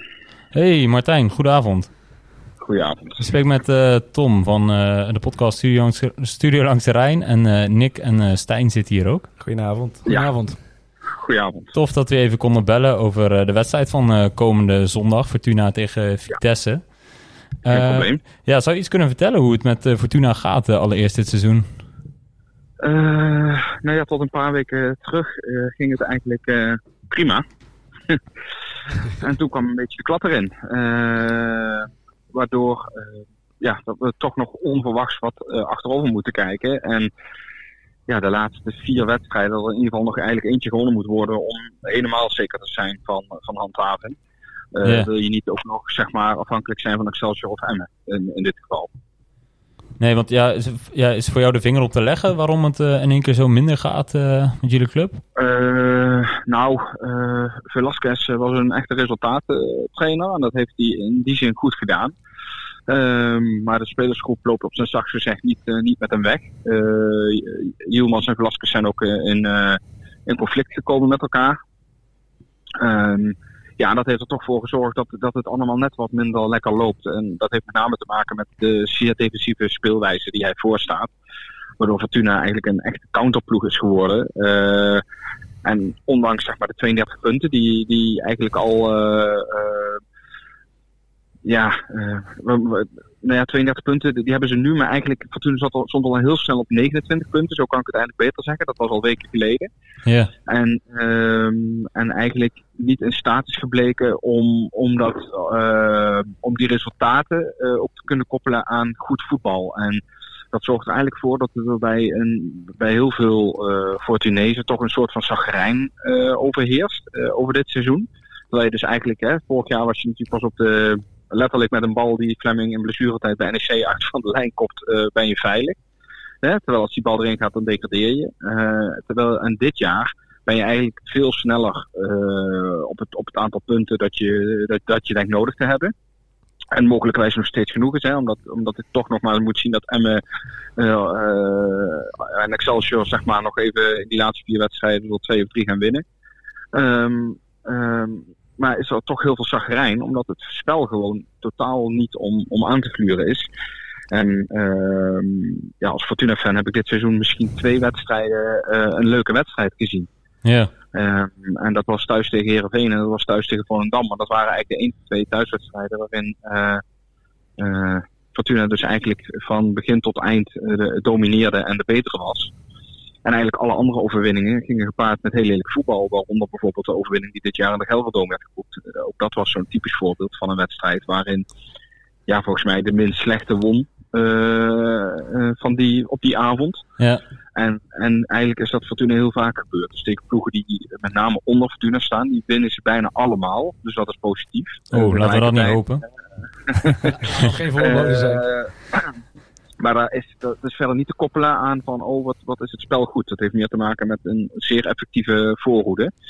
Uh, uh, en tegelijkertijd, uh, wat daarbij ook nog eens speelt, en dat is, dat is in die zin gunstig tussen aanhalingstekens voor Vitesse, is dan met name dat, met name in de thuiswedstrijden, Fortuna helemaal ondermaats presteert. Dus waar wij bijvoorbeeld uitwonnen bij Vitesse, uitwonnen bij Emmen, uitwonnen bij Cambuur, uitwonnen bij Groningen. Um, ja, zo kan ik nog wel een paar noemen. Um, verloren we bijvoorbeeld thuis van Cambuur, verloren we thuis van Emmen, verloren we thuis. Uh, hè, dus, dus, dus dat soort ja. wedstrijden. Heb je een, uh, thuis, thuis van Cambuur hebben we zelfs verloren. Um, dus dat zegt ook veel, terwijl we eruit bijvoorbeeld makkelijk wonnen. Dus dat zegt ook wel iets over, uh, over onze ondergrens. Die ligt gewoon heel laag. Uh, terwijl de bovengrens ook heel hoog ligt. Uh, getuigen een gelijkspel tegen PSV. Uh, en, en bijvoorbeeld ook een overwinning in de Galgenwaard. Dus het is ook niet zo dat... dat um, ja, als je kan zeggen, leg de vingers op de zere plek. Het heeft vooral met de strijd en speelwijze te maken. Die, die, kan gewoon niet beklijven bij, bij eigenlijk niemand. En daardoor overheerst het zagrijn bij, de, ja, bij eigenlijk alle supporters. Een heel wisselvallig seizoen eigenlijk. Nou, ja, goed nee, toch? Qua uh, punten dan. Uh, uh, nou ja, ook weer niet hè. Um, want het was dat um, Fortuna natuurlijk na zes wedstrijden pas één punt had. we begonnen met vijf nederlagen op rij, ondanks hoge verwachtingen. En eigenlijk tussen speelronde 6 en 26 pak je in 20 wedstrijden pak je eigenlijk 26 punten. Waardoor je um, eigenlijk heel snel bent waar je wil zijn. En vervolgens zijn er nog twee overwinningen later aan toegevoegd. Uh, waarvan de laatste bijvoorbeeld tegen Groningen, die werd geboekt. Dat was een een overwinning waarbij er letterlijk vier keer op doel geschoten is. En het balbezitpercentage 26% was uh, uh, voor Fortuna en 74% voor, voor Groningen. Ja. ja, dat snap je wel in de thuiswedstrijd dat dan niet na afloop iedereen de, de, de Polonaise loopt. Terwijl je eigenlijk op dat moment met 32 punten, want dat was inmiddels ook alweer vier weken geleden. Ja, eigenlijk denkt van ja, je bent er. even ja. los van alle scenario's. En we spelen ook nog tegen Vitesse, uh, PSV, dan uh, Excelsior en NEC. Dus in principe zou je normaal gesproken ook in die reeks um, altijd nog wel één overwinning kunnen boeken.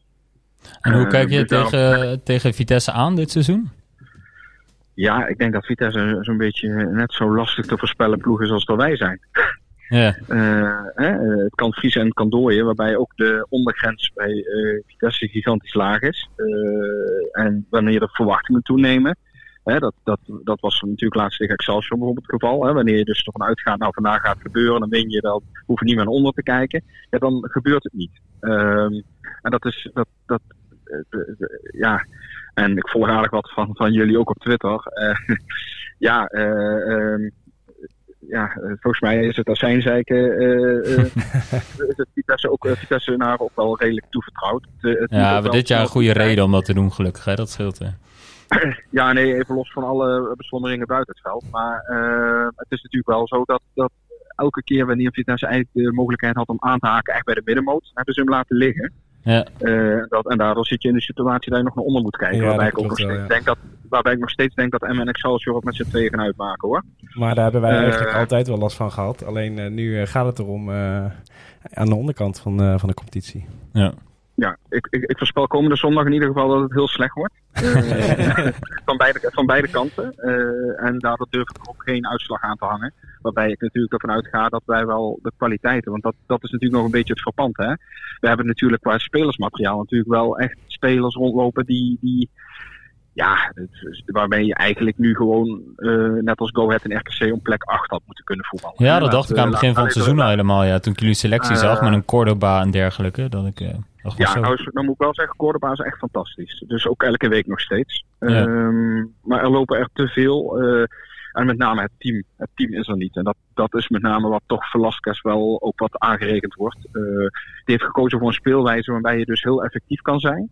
Uh, en dat is vooral lekker als de tegenstander wil voetballen en, en, je in de counter kan toeslaan. Maar wanneer de tegenstander zegt, nou, voor turnier heb je de bal, zoek het maar uit. Ja, dan, dan is het een heel ander verhaal. Ja, dus, dus uh, ja, ik, ik, ik ben, maar als, als, als ik, als ik Cocu was, dan zou ik zeggen van uh, Fortuna, je rijdt de bal. Tegelijkertijd, wat ik net zei, met 26% balbezit winnen we ook met 3-1 van Groningen. uh, maar daar staat wel wat tegenover dat je ook wel zo eerlijk moet zijn dat op dit moment iedereen wint van Groningen. Ja, dat is waar. Ja. Dus je, je, zie je positief in voor Fortuna komende zondag? Of? Uh, nou ja, 51, 49, laat ik het zo zeggen. Het zal me ook niks verbazen als het, want ik zeg nu, er wordt natuurlijk hartstikke slecht en dat, dat, dat het in één keer 3-3 wordt. En dat zul je altijd zien, maar dat kan ook getuigen van, van, van heel veel.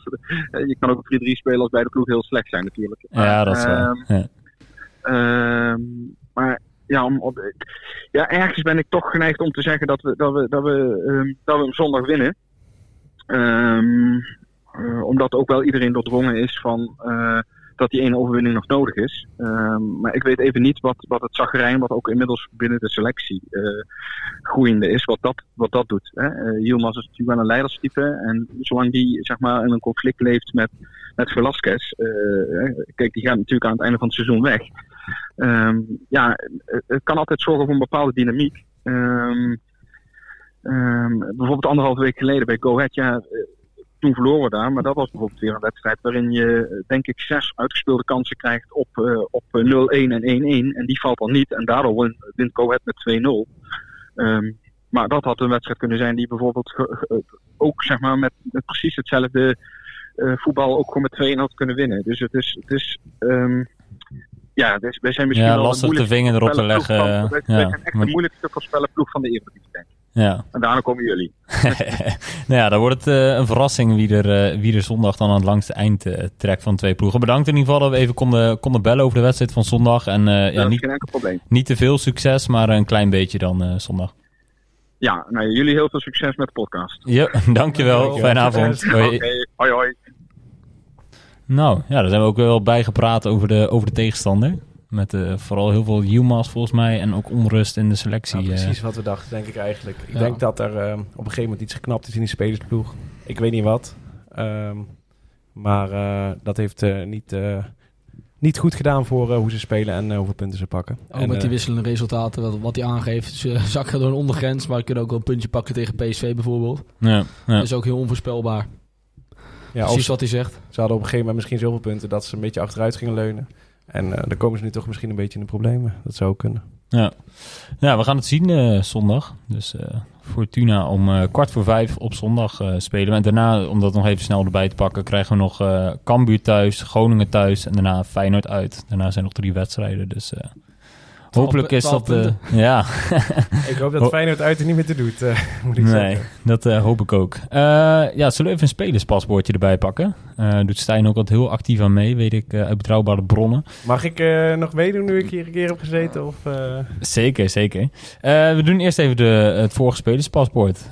Feyenoord, Excelsior, Feyenoord, Vitesse, Willem II, Haarlem. dat, ja, dat was het rijtje waar hij bij gespeeld heeft. Wisten jullie hem? Nee.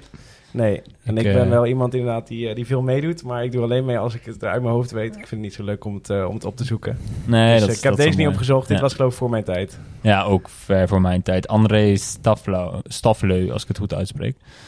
Dat was die van vorige week. En dan hebben we voor komende week natuurlijk weer een nieuwe. En dat is een heel lang rijtje. Dat eh, Sparta, Vitesse, Sparta. Dus dat was hem. Dus ja, mocht je weten wie het is, stuur het vooral in. En dan ontvangen wij het graag. En degenen die het nu goed hadden, die eh, komen later eh, weer in de pot hier eh, voor ons. Dat je eh, kans maakt op eh, mooie prijzen. Ik heb Ehm. het eerste jaar heb ik een eh, eentje gewonnen. Hè? Oh ja, dat Toen klopt. heb Ja. ik zo'n mooie schilderij van eh Björn kwam nog langs. Oh ja, van, Van de eh, bekerfinale die, eh, die had ik eh, gewonnen. Lachen, man. van eh, met eh, Paul Nijma. Die Ja. had toen, eh klopt ja, die foto. Ja, ja. Vet. dat was mooi. Hey, eh, eh, we hebben het even over de wedstrijd gehad, maar zullen we weer even een uh, stellingje erbij pakken? Nou, dat moeten we doen, hè? Ja? Maar goed. Naar de volgende. Zou ik hem eh, Ja, doe maar. Ja, doe jij maar. Kijk, die was vrij snel. Nummertje 43. 43. Even kijken. Dat is de laatste geloof ik. Ruben van Bommel. Ehm, even kijken. Deze is... ehm, zonder Henk Vrezen als trainer hadden we ook de beker gewonnen. Ja, dat vind ik een hele lastig, moet ik Ja? zeggen. Ja, Een, een bekercompetitie is zoiets op zichzelf. En eh, het gaat maar om een paar wedstrijden. Ehm, ja, lastig. Ja, lastig, maar zonder... Eens. Ja. eens. Wat was hem nog een keer? Zonder Henk Vrezen hadden we ook de beker gewonnen. Oneens. Ja? Ik denk toch dat hij wel op bepaalde... Ja, ja, ja, ik weet niet wat, wat hij precies met, met de selectie deed, maar het systeem, et cetera. Mhm. Dat hij toch wel, toch wel cupfighter was, waardoor we uiteindelijk de beker hebben gewonnen. Hoe hij ook, hoe hij ook thuis tegen Feyenoord speelde, et cetera. Toch nog gewisselde rust. Toen eh, ging Calor eraf voor Nathan, als het goed is. Ja, ja, toch ja. iets meer ja. eh, flair kreeg en toch eh, twee goals binnen maakte. Nou ja, wat- hem altijd verweten werd, ik, ik zeg dan ook oneens. Ik had hem er zelf bij gezet, nog als een beetje prikkelende stelling. Ik dacht, even kijken. Eh, en eh, ik zeg ook oneens, omdat ja, ik, ik vind inderdaad wel met het voetbal wat hij speelde, was niet sprankelen natuurlijk. Maar dat- misschien juist wel perfect voor, eh, voor het bekervoetbal. Ik moet wel zeggen dat, hal- de halve finale eh, beker, hem ook wel met die twee afstandsschoten natuurlijk... eh, Sparta uit. eh, Sparta uit heeft geholpen. En Van Wolfswinkel natuurlijk ook wel. Maar aan de andere kant kan je ook zeggen dat het natuurlijk verdienste was met hoe Vrezen speelde. Zeg En zulke spelers heb je ook nodig, hè, die toch even verschil maken in één klap. Ja. Nee, dus eh, ik zeg ook oneens eh, bij deze stelling. Eh, gaan we naar de volgende. We hebben nog genoeg, dus eh, even kijken. Uh, 34. 34, even kijken. Eh, liever 10 jaar in de KKD bivakeren met eigen jeugd en eigen klein stadion... dan geleid worden door buitenlands consortium.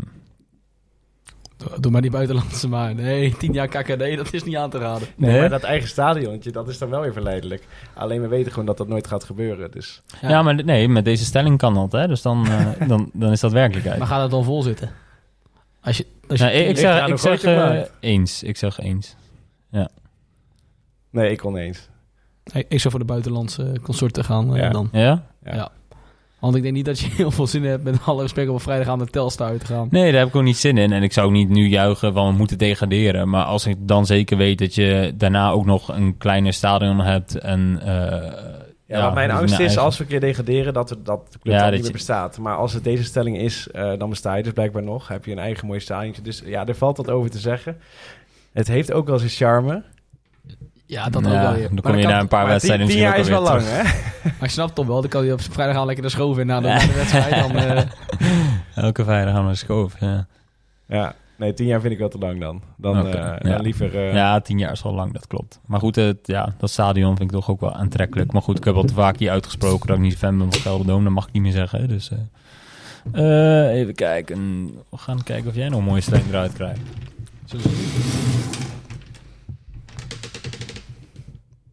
Nummertje 42. 42. Even kijken. Eh, bij een goed bod moet Vitesse Emilio Manhoef deze zomer verkopen. Wat is een goed bod? Waar denken we dan aan? Ik heb gehoord dat, eh, nou ja, ik weet niet of het waar is, maar rond de 2 miljoen. En dan vind ik echt niet dat ze moeten Absoluut verkopen. niet. Nee, dan zeg ik eh, lekker houden. Ja, 100%. Maar ja, ik snap ook niet, en, en dat is vorige week ook al gezegd, dat inderdaad een Heerenveen eh allemaal spelers voor boven de 10 miljoen verkoopt. En, uh, en dat dat bij ons gewoon blijkbaar niet lukt. Maar zo'n man hoeft die gaat toch echt wel boven de 5 miljoen. Ja, oké. maar als ze ja, goed bot, dat is dan natuurlijk een beetje qua eigen invulling. Maar ik zou dan wel zeggen eens. Want ik ben van mening dat hoe, hoe leuk het ook is, eigen jeugd en goed hij het ook doet vind ik dat we sneller dat soort jongens moeten verkopen... dan dat we weer in een situatie komen dat ze transfervrij de deur uitlopen. Dus niet inderdaad voor een schijntje moet je hem niet wegdoen... maar als lees goed bot, dan... Als je nu nog één jaar kan vlammen en dan daarna misschien voor een hogere prijs weg kan... dan zou ik daar sowieso voor tekenen. Ja, als je daar duidelijk afspraken over kan maken... dat, die, dat je zeker weet dat hij wat gaat opleveren. Ja, dan, dan misschien wel, ja. ja. Maar anders zou ik zeggen eens, bij een goed bot uh, zou ik hem wel laten gaan. Ja. Nou, dan gaan we naar de volgende. Dan doe ik er nog eentje. Yes. Is toch wel handig, zo'n automatische? Ja, dat scheelt weer, hè? Nummer 11. Precies. Even kijken. Een actiewedstrijd betekent 9 van de 10 keer puntverlies. Ja, dat klopt. Maar, ja? maar ik ben wel voor actiewedstrijden. Ja? En ja, waarom? Het klopt dat we echt bijna altijd, tenminste, bijna altijd uh, of, of, geen resultaat halen. Of gelijk spelen of verliezen. 9 van de 10 keer. Maar ik ben wel voorstander van actiewedstrijden. Zo bind je weer mensen aan de club die misschien wat vaker langskomen. Ja, en dan moet je inderdaad eigenlijk uh, winnen of een mooie wedstrijd laten zien. Willen ze nog vaker komen. Dus, maar ik denk dat het toeval is. Ja, ja puur toeval. Ja, en uh, ja, maar het valt wel op. Dat klopt. Ja, ik weet niet. Ik denk ook niet dat de spelers nou bezig zijn met... oh, dat is een actiewedstrijd. Er zijn heel veel mensen op de nee. Oosterbune. Nee, dat, dat denk ik ook wel toeval. Zit er een vloek op het vol Gelredome? ja, het is wel zonde toch? Weet je, dan kan je eigenlijk aan, eindelijk aan klantenbinding doen. Dan zitten er 18 of 20.000 man. Tegen Eagles pakte wel drie punten met uh, 18 aan 19.000 Ja, dat klopt. Dat was, dat was dat uh, klopt, voor het eerst in, uh, in lange, tijd, tijd dat we... Dat is ook een belangrijke, dus... Ja. Ja, dat is waar. Maar ik weet nog wel, ooit tegen NAC thuis of Heerenveen thuis... er zaten er echt 20.000 man, allemaal kinderen... en dan ging je eraf met 0-1, 0-2. Ja, dat is gewoon doodzonde. Ja, dat uh, is niet echt reclame, nee. Nou, de Stijn, je mag weer.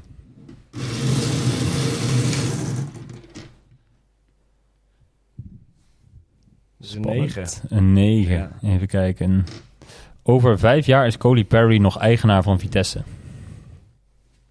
Ik hoop het. Ja? Ja. Ik, uh, ik heb echt veel vertrouwen in die man. Um, nou, het laat gewoon te lang op zich wachten dat, is, dat het is goedgekeurd.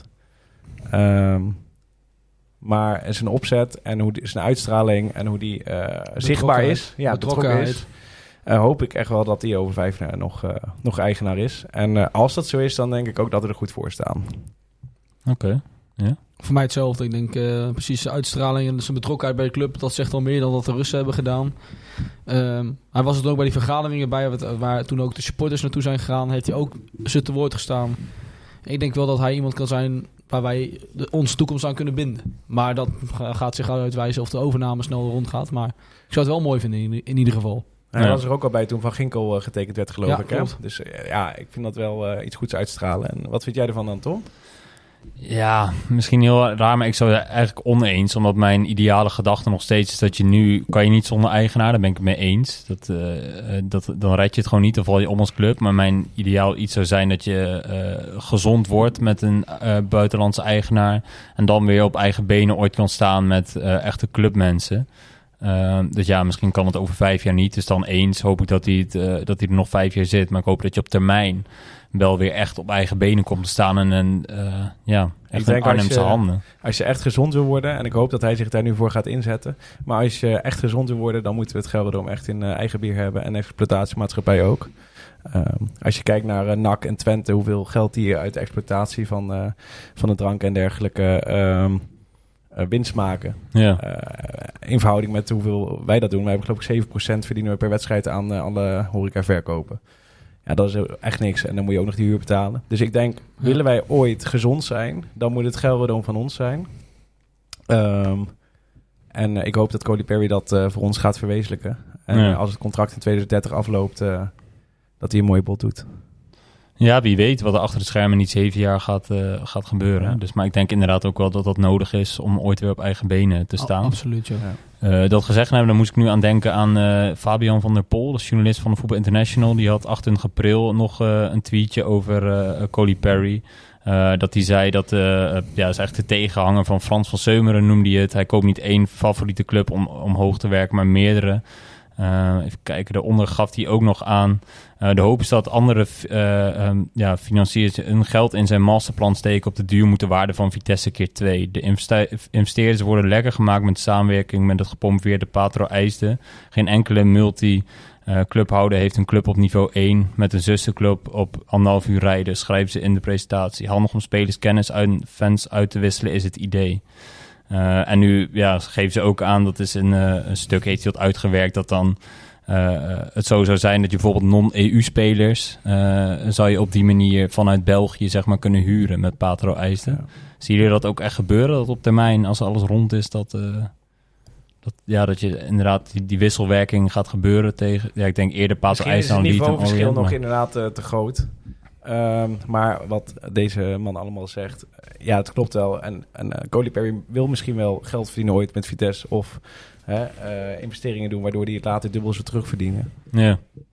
Maar uh, als dat zo is, dan betekent dat dat hij wel goed beleid gaat voeren om dat te bewerkstelligen. Dus dat is alleen maar positief dan voor Vitesse, denk ik. Ja, maar je ziet wel als realistisch dat dat ja, ja, ik zou ook niet weten waarom die anders uh, Vitesse zou kopen. En ook nog uh, twee andere clubs uh, die niet op het hoogste niveau spelen koopt. Um, dus er zit wel een dergelijke constructie achter, al denk ik. Hij heeft wel een plan voor de toekomst inderdaad. Ja, en Patro IJs is nu toevallig gepromoveerd. maar dat niveauverschil is denk ik gewoon nog te groot. En, en met de club uit Engeland um, ja, kan dat misschien wel, wel zijn vruchten afwerpen. Op, op, tenminste volgend jaar misschien al. Maar ik ken die club niet goed genoeg. Nee, nee, daar echt iets over kunnen zeggen. Nee. Oké, okay. uh, ja, gaan we maar eens verder kijken of nog een leuke stelling uh, voorbij komt. Mensen hebben wel hun best gedaan, uh, moet ik ja, zeggen. Ja, er zitten leuke stellingen bij. Nummer 29. Nummer 29. Even kijken. Uh, ja, dat vind ik ook wel een interessante. Uh, wat kan Vitesse doen om het stadion voller te krijgen? Laten we zeggen minimaal 18 à 20.000 supporters elke wedstrijd. ja, los van de actiewedstrijden dan. Hoe kijken jullie daar tegenaan? Bepaalde ideeën die in je opkomen van... goh, dit zouden ze kunnen proberen? Ik zag toevallig van de week wat leuks. Bij Fortuna Düsseldorf hebben ze volgend jaar volgens mij de eerste drie wedstrijden... dat supporters gratis naar binnen mogen om kennis te maken met de club, et cetera om uiteindelijk toch wel een binding met de club te krijgen. En daardoor willen ze de stadion weer voller krijgen. Want de stadion is ook uh, niet echt meer uh, vol uh, de laatste jaren, sinds ze gedegradeerd zijn. Dus dat vind ik wel een mooi initiatief. Of dat bij Vitesse gaat gebeuren, dat is natuurlijk de vraag. Denk ik niet. Ja. Maar dat is in ieder geval wel iets om over na te denken. Misschien om een keer, ja, in ieder geval zulke acties wat ze doen. Zoals tegen Eagles, dat er 19.000 man zit. Ja. Als je dan die wedstrijden gaat winnen, inderdaad, wat we net hadden besproken, dan krijg je toch, uh, toch een positief gevoel erbij. En uh, kan het toch mooi, uh, gaan, mooi, iets moois gaan opleveren. Ja, ja dus... wat, ik aan het begin al zei, op commercieel vlak zijn ze echt goed bezig. En ja, je ziet toch uh, de bezoekersaantallen niet verder teruglopen dan dat het echt uh, tien jaar lang lineair heeft gedaan. Nee. Misschien dat je het nu zelfs al een beetje ziet oplopen uh, vanaf 2019, los van corona erbij dan. Ik denk dat ze goede stappen aan het zetten zijn. Um, ja, er zijn natuurlijk zoveel ideeën om om het geld om volle te krijgen. Uh, ik zelf ben een heel groot voorstander van uh, geel-zwarte stoeltjes. Maar ja, dan moet je het weer in eigen bier hebben. Ja. Uh, ik denk echt dat dat een heel groot positief effect gaat hebben op, op de sfeer in het Gelderdoom. En, en ook op het aantal toeschouwers. Ik weet niet of jij er hetzelfde over denkt. Ja, nee, ik vind meer niet die Amerikaanse toestanden. Maar ik geloof wel in het dagje uit principe. Al hebben heel veel mensen natuurlijk in deze tijden een stuk minder te besteden. Dus is dat voor mensen ook wel natuurlijk lastig. Dat je um, in Duitsland in principe bedoel ik dan dat je ja, al weet ik veel, als om kwart voor vijf je wedstrijd is, om één uur al bij het Gelderdoom aankomt en daarvan alles te doen is. Ja. Uh, ze natuurlijk ook wel vaak voor kinderen uh, te doen. Uh, met activiteiten. Maar ik denk dat dat wel echt kan werken. Dat het niet alleen de voetbalwedstrijd is, maar alles eromheen, zeg maar.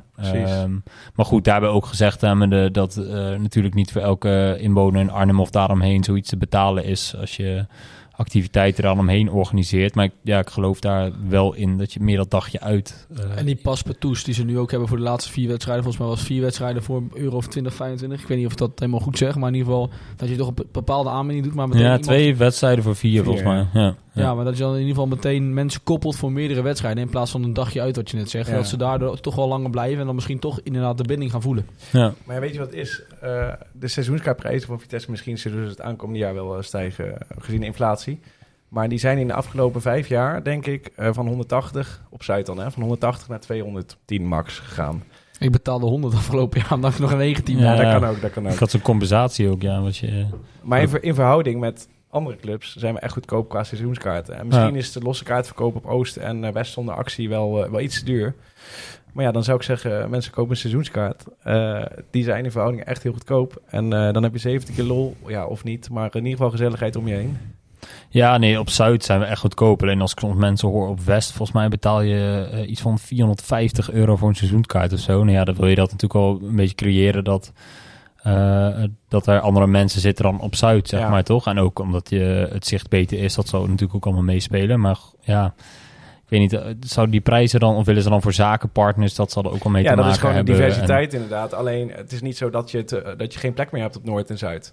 Dus uh, stel je voor, je hebt geen plek meer voor seizoenskaart op Noord en Zuid, dan kan je gaan kijken naar Westen en ja, dat, dat het is. Maar ja, ja de, nee, de, de kans om voor 170 euro op Noord links onder in, de hoek te zitten, die is gewoon aanwezig. En dan betaal je bijna niks per wedstrijd. Ja, nee, goed punt. Dat is zeker waar. En ja. wat misschien nog een ander leuk idee is, laatst was er een, een DJ op Zuid in de hoek. Uh, misschien ben ik niet uh, meteen heel uh, erg voorstander van een DJ, maar het was leuk. Een, in ieder geval een activiteit. Ehm, bijvoorbeeld bij Liverpool hebben ze Balls Night voor elke belangrijke wedstrijd. Ik weet niet of jullie dat kennen. Nee. Dat is ja, gewoon een artiest met een gitaartje. Die heeft allemaal mooie oh, Liverpool per ja. speler ingestudeerd. En, hij doet nu zelfs ook interviews, zoals ja. laatst. Hè? Ja, ja hij, is, hij, is gewoon heel, hij is gewoon bekend daar. Maar dat zijn echt zulke leuke avonden als je tenminste dat ziet op, op de beelden. En misschien is het ook wel leuk om om uh, zoiets uh, bij Vitesse te creëren. Op kan je een beetje gitaar spelen? Of nee, nee, nee, nee. Dat, dat uh, gaat doen. ik voel me niet aanbevolen. En ja, dan zit je misschien ook weer met dat ze bij de supportersvereniging wellicht niet willen, omdat, omdat ze dat misschien naar het supportershome willen toetrekken. Maar ik zou het toch wel leuk vinden om, om iets wat vaker op de promenade op Zuid te zien. Ja. Ja. En misschien, uh, ik, uh, ik, kom nooit op Oost. Ik weet niet of daar veel te doen is uh, op de promenade. Maar misschien is dat ook nog wel een idee voor, voor, voor de, de kinderen. Ja. Af en toe e-sports. als die Paschi Rokers en die andere e-sporters van Vitesse... kan je dan een potje FIFA tegenspelen, een fotootje maken. Ja, het zijn wel mooie dingen voor die kinderen, toch? Ja, voor die kinderen. Ik weet niet of het elke wedstrijd gebeurt, maar het zou nee, wel bij de speciale wedstrijd. Bijvoorbeeld Ajax thuis was dat toevallig. En volgens mij eerder het tegen Feyenoord ook. Ja, wel regelmatig. Ja, ja, ja en misschien uh, als laatste punt uh, de wedstrijdbeleving uh, in het kader van muziek. Um, ik vind dat ze vroeger betere muziek draaiden dan, dan ja, op het laatste moment. Maar dat vind ik ook wel zo lastig. want de, de, iemand van die 50, die heeft een seizoenskaart, die wil die muziek en die wil weer niet, de, weet ik veel, hardstyle. En iemand van 18 wil dat er wel. En dat... Rutger van Barneveld op de middenstip weer. Ja, dat wil iedereen. dus dat, dat is geen discussie. Dat wil iedereen natuurlijk. Ja, nee, ik ben het met je eens. Iedereen heeft een andere smaak, maar dat nog kan er een betere middenweg gevonden worden, denk ik. Ja, ja dat blijft denk ik altijd lastig. Hetzelfde met zo'n DJ, dat ik dacht, ja, wat, wat is er voor muziek? Het uh, trekt mij niet, maar ik snap ook dat andere gasten dat helemaal geweldig vinden. Ja. Dus ja, dat uh, blijft lastig. En ik denk dat alle sfeeracties van de afgelopen jaren met die mooie spandoeken, daar zijn we wel echt op vooruit gegaan. Kennis Ja. naar die jongens. Ja. En uh, dat bevordert ook wel uh, de sfeer. En ook dat, uh, dat ook jonge mensen eerder weer naar het stadion willen komen. Omdat het gewoon indruk maakt. Ja, zeker. Dus laten Ja. we daar vooral mee doorgaan. Dat is ook de laatste training voor NEC uit. Was ook goed bezocht in het Gelredome. Ja, mooi dat ze dat deden. Uh, vergeleken ja. met Papendal, de vorige keer was het... Volgens mij zaten er 2000 man op de tribune. Dus Ja. dat vind ik toch wel een grote verbetering met de laatste Ja. training die, die, die toen op Papendal was. Nee, helemaal eens. Toen regent het ook wel heel hard, geloof ik. Ja, Ah, dat zou wel kunnen, ja. Nou, eh, pak er nog even eentje bij. Oh, hier begint al te haperen. We hebben nummer 4. zo, gewaagd. Wilfried Boni is de beste spits die Vitesse ooit heeft gehad. In mijn tijd dat ik op de tribune zat wel. Maar natuurlijk heb je ook nog rekening gehouden met uh, Nikos Maglas natuurlijk. Ja, Ja, ik heb precies hetzelfde. En eh, hij heeft wel wat sympathie verloren natuurlijk bij mij. Maar ehm, in de tijd dat ik er zat, nu eh, dus eh, ongeveer 20 jaar, ja, 100%. ja. Hoe die man vanuit de lucht die, ba- die bal eh, aannam tussen drie man en gewoon iedereen opzij zette en eh, vrij naar de goal liep. En, dat is eh, niet normaal. en altijd scoorde. Ja, niet normaal. Ja. Dat eh, heb ik nooit gezien bij Vitesse. Voor mijn gevoel was iedere bal die hij aanraakte Ja. veranderde in goud. En inderdaad wat Stijn het al aangaf, hij heeft afgelopen jaar best wel wat sympathie verloren bij mij. Natuurlijk was hij eerst altijd een held. Natuurlijk is het nog steeds wel een held, maar Ja, het was altijd al. Dat was toen ook bij Vitesse. hè, Toen hij eenmaal weg wilde, was natuurlijk ook wel een beetje frictie. En, eh, Mhm. eh, Ja, maar dat is logisch. Als je zo goed bent, dan is het logisch dat er frictie is. En hij kon naar alle clubs wat hij wilde. nee, maar ik bedoel mee te zeggen, het was altijd wel een broodvoetballer, zeg maar. Dus ik, vind, ik, ik vond het in die zin minder pijnlijk dan, eh, weet ik veel, dat Nicky Hofs of zo. Het, eh, toch? Als laatste, eh, laatste keer nog die kant op zou gaan. Toch? Het- omdat het, het toch wel een broodvoetballer ik is. snap zeg wat je maar. bedoelt, maar het was wel echt mijn grote held. Ja, dat, En, ja, ja. ja. iedereen in Arnhem heeft het altijd over Wilfried Boni gehad. Ja. Als je denkt aan de spits van de afgelopen 10, 20 jaar. Dan was het Wilfried Boni. En als je dan opeens vorig jaar ja, Ja, dat, bij ja. nek ziet voetballen, dan doet dat toch wel zeer. Voor de eh, beeldvorming was het dan fijn dat het in ieder geval zo afliep. En niet dat hij daar in één keer eh, ook Ja, dat was leuk. ja, 15 in het touw schopte of zo. Nee. Tijd. Dus. Nee, ja, ik ben eh, ja, het is ook weer zo subjectief, zeg maar. Dat, ik vind het ook de beste spits die ik in mijn Ja. periode bij Vitesse heb gezien. Maar eh, waarschijnlijk als we Bjorn hier had gezeten, die had, nee, oh, kan je dat nou zeggen, geroepen. En eh Maglas of zo Ja. op de proppen gekomen. Maar ik goed, zou eh, zeggen, mensen die het oneens zijn, laat het vooral weten. op- ja, ja, wie dan wel? Dat eh, kunnen wij misschien nog leren van, eh, eh, van de tijd eh, terug. Als ik er één stellingje in mag gooien, wie vinden jullie dan de slechtste spits die jullie hebben gezien? ja, daar Zo. kan ik meteen opkomen. Nou? Ja, zeg maar. Juan Lorca. Wat was die man slecht, zeg. Dat was in, Dat was Ja. voor mijn tijd dan, denk nee, ik. ik weet niet. Dat was in de jaren 2010, 2011, denk ik. Nou, ik, ja, ik denk ook net, eh, net iets voordat ik... een keer eh, net eh, met ja. een seizoenskaart. eh, Ja, de naam zegt me wel genoeg, maar niet, eh, niet dat ik Nee, die live heb- volgens mij heb gezien voetballen. Ik denk net niet. Nee. En jullie dan? ja, het is wel lastig. Ik, moest- ik, moest- ik stel de vraag, maar ik moet er zelf ook even over nadenken. Ehm, ik zit even te denken, ja. Biawek, nee. Ja, die staat je dan echt op het netvlies. Ehm poeh, nee. Ga ik even over nadenken. Douda? Douda. Abiola? Die scoorde wel Die mooi uit tegen Excelsior. Ja, Ja, met daarna was het gelijk klaar, hè? Daarna was het wel meteen klaar. Ja, maar daar heb ik Juan Lorca nooit zien doen. Nee, Nee, nee. Nee, ik, eh, ik durf het ook niet te zeggen. Ik ga erover nadenken. Nou, dan gaan we naar de volgende. Zal ik eentje draaien? Gaan we ze alle 43 doen? Of, eh, Ja, dat denk ik niet. We kiezen zo nog wel even een paar leuke uit, denk ik. Nummer twee. Nummer twee. Ehm, even kijken. Oh, dat is ook wel mooi. Als de overname rondom de zomer nog niet rond is, dan moet Vitesse een eerlijke eh, en even kijken, reële doelstelling naar de achterban uitdragen. Absoluut. Ja? Als je ziet hoe ze nu ook weer aan het communiceren zijn nadat die supporters aan, dat- nadat, nadat die supporters op Papendal zijn geweest, dat er meteen ook statements uit, uitkwamen. Dan denk ik dat Vitesse er goed aan zal doen om meteen een aankomend jaar te zeggen van ja, we gaan of voor Europees voetbal spelen, of gewoon middenmoot of tegen degradatie. Ja. Maar op welk punt moeten ze dat zeggen? Als de transferperiode voorbij is bijvoorbeeld? En, en er is dus nog geen goedkeuring geweest? of Eh, al eerder in de zomer? Ik zou. Maar dan heb je natuurlijk al een paar wedstrijden gespeeld. Dus dan sta je er ook misschien op een andere manier voor. Kijk, eh, als 1 september die eh, deadline eh, voorbij is, dan eh, kan het zomaar zijn dat je met vier wedstrijden nul punten staat. Ja, dan speel je tegen degradatie. Klopt. Ja. Maar heb je bijvoorbeeld drie wedstrijden gewonnen van de vier, dan is Ik- het ook een heel ja. vertekend beeld als je uiteindelijk toch wel tegen degradatie gaat spelen. Dus hoe je het dan moet eh, beredeneren is natuurlijk een lastige. Maar zou, ze zullen er in ieder geval goed aan doen om in ieder geval een doelstelling te hebben. Ik denk sowieso, Die niet te optimistisch is. als, je, eh, als de eigenaar nog niet is goedgekeurd, dan strijden we tegen degradatie. Ik denk dat er niks anders is dan. Nee, want dan ga je, dan ga je geen zekerheid inderdaad zijde kunnen geven. Klopt. En eh, ja, er staan spelers die Ja. weten ook hoe Vitesse het afgelopen seizoen heeft gedaan. De meesten staan er gewoon niet om te springen. Dus het is echt wel van belang. eh, En eh, dat het zo lang duurt bij de KNVB vaste redenen. Ehm, maar het veroorzaakt dus wel dat we dit jaar wellicht, promo- eh, wellicht degraderen of, of, of wel degraderen. En als het nu nog net zo lang op zich laat, laat wachten, dan, ja, dan maakt eigenlijk eh, het proces eh, wat zo lang duurt bij de KNVB onze club kapot. En, ja, eh, ja. Maar, maar je kan niks, je kan niks opbouwen, je kan helemaal niks. Nee, ik vind het ook echt lang duren. Maar goed, ik vind het zo lastig omdat je, je weet niet wat voor een Nee, termijn ervoor het. staat of zo. Het staat, er staat er acht maanden voor, een jaar, vier maanden. Dat, ja, volgens mij is het niet dat zij... ze kunnen niet door een andere partij beboet worden van... Zo, jullie hadden nu dit moeten, moeten zo? afronden. Ja, dat, dat gaat niet. Dus hun hebben het, ja, ook wel de, de bal in handen, zeg maar. Ja. Dus ja, we kunnen daar veel over zeggen. Maar inderdaad, het is wel... eh, ik vind het wat er nu is, vind ik geen reële termijn. Laat ik het zo zeggen. Nee, dat zo Hoe lang. is. Ja, en, eh, al heeft Vitesse natuurlijk als we eh, het allemaal ja, goed hebben gelezen... toch ook wel steken laten vallen in hoe ze dingen hebben aangeleverd. Dat dus dat, ja. Ook, daar weten ja. we de ins en outs niet van. Dus nee, dat het is een dat, lastig onderwerp, Ja, maar- dat blijft altijd lastig. Ik stel voor dat we nog eentje doen... en daarna nog even alle drie één leuke uitkiezen die we nog niet hebben gehad. Top. Nummertje 10. Nummertje 10. Eh, Meulensteen is volgend jaar de aanvoerder. Nou, Nick? Oei. Ehm, ligt eraan of je een leider gaat halen. Want op dit moment is er wel natuurlijk een leider in de ploeg. Ik vind Bero absoluut geen leider. Ehm Isimat is natuurlijk wel iemand die meer ervaring heeft. Dus die zou eventueel de band kunnen geven. Meulensteen is wel aanvoerder geweest bij RKC. Dus aan de hand van dat, aan die dingen en ook zijn plek op het middenveld die hij nu heeft veroverd, ehm, kan je hem zeker aanvoerder maken. En ik vind ook dat hij de laatste weken echt goed speelt. Dus Ja, ja, ja. Zeker. ja het zou zeker een goede optie zijn. Ja, ik kan er eigenlijk niks anders dan hierbij aan te sluiten. Hij heeft zijn ervaring al eh, bij RKC opgedaan als aanvoerder.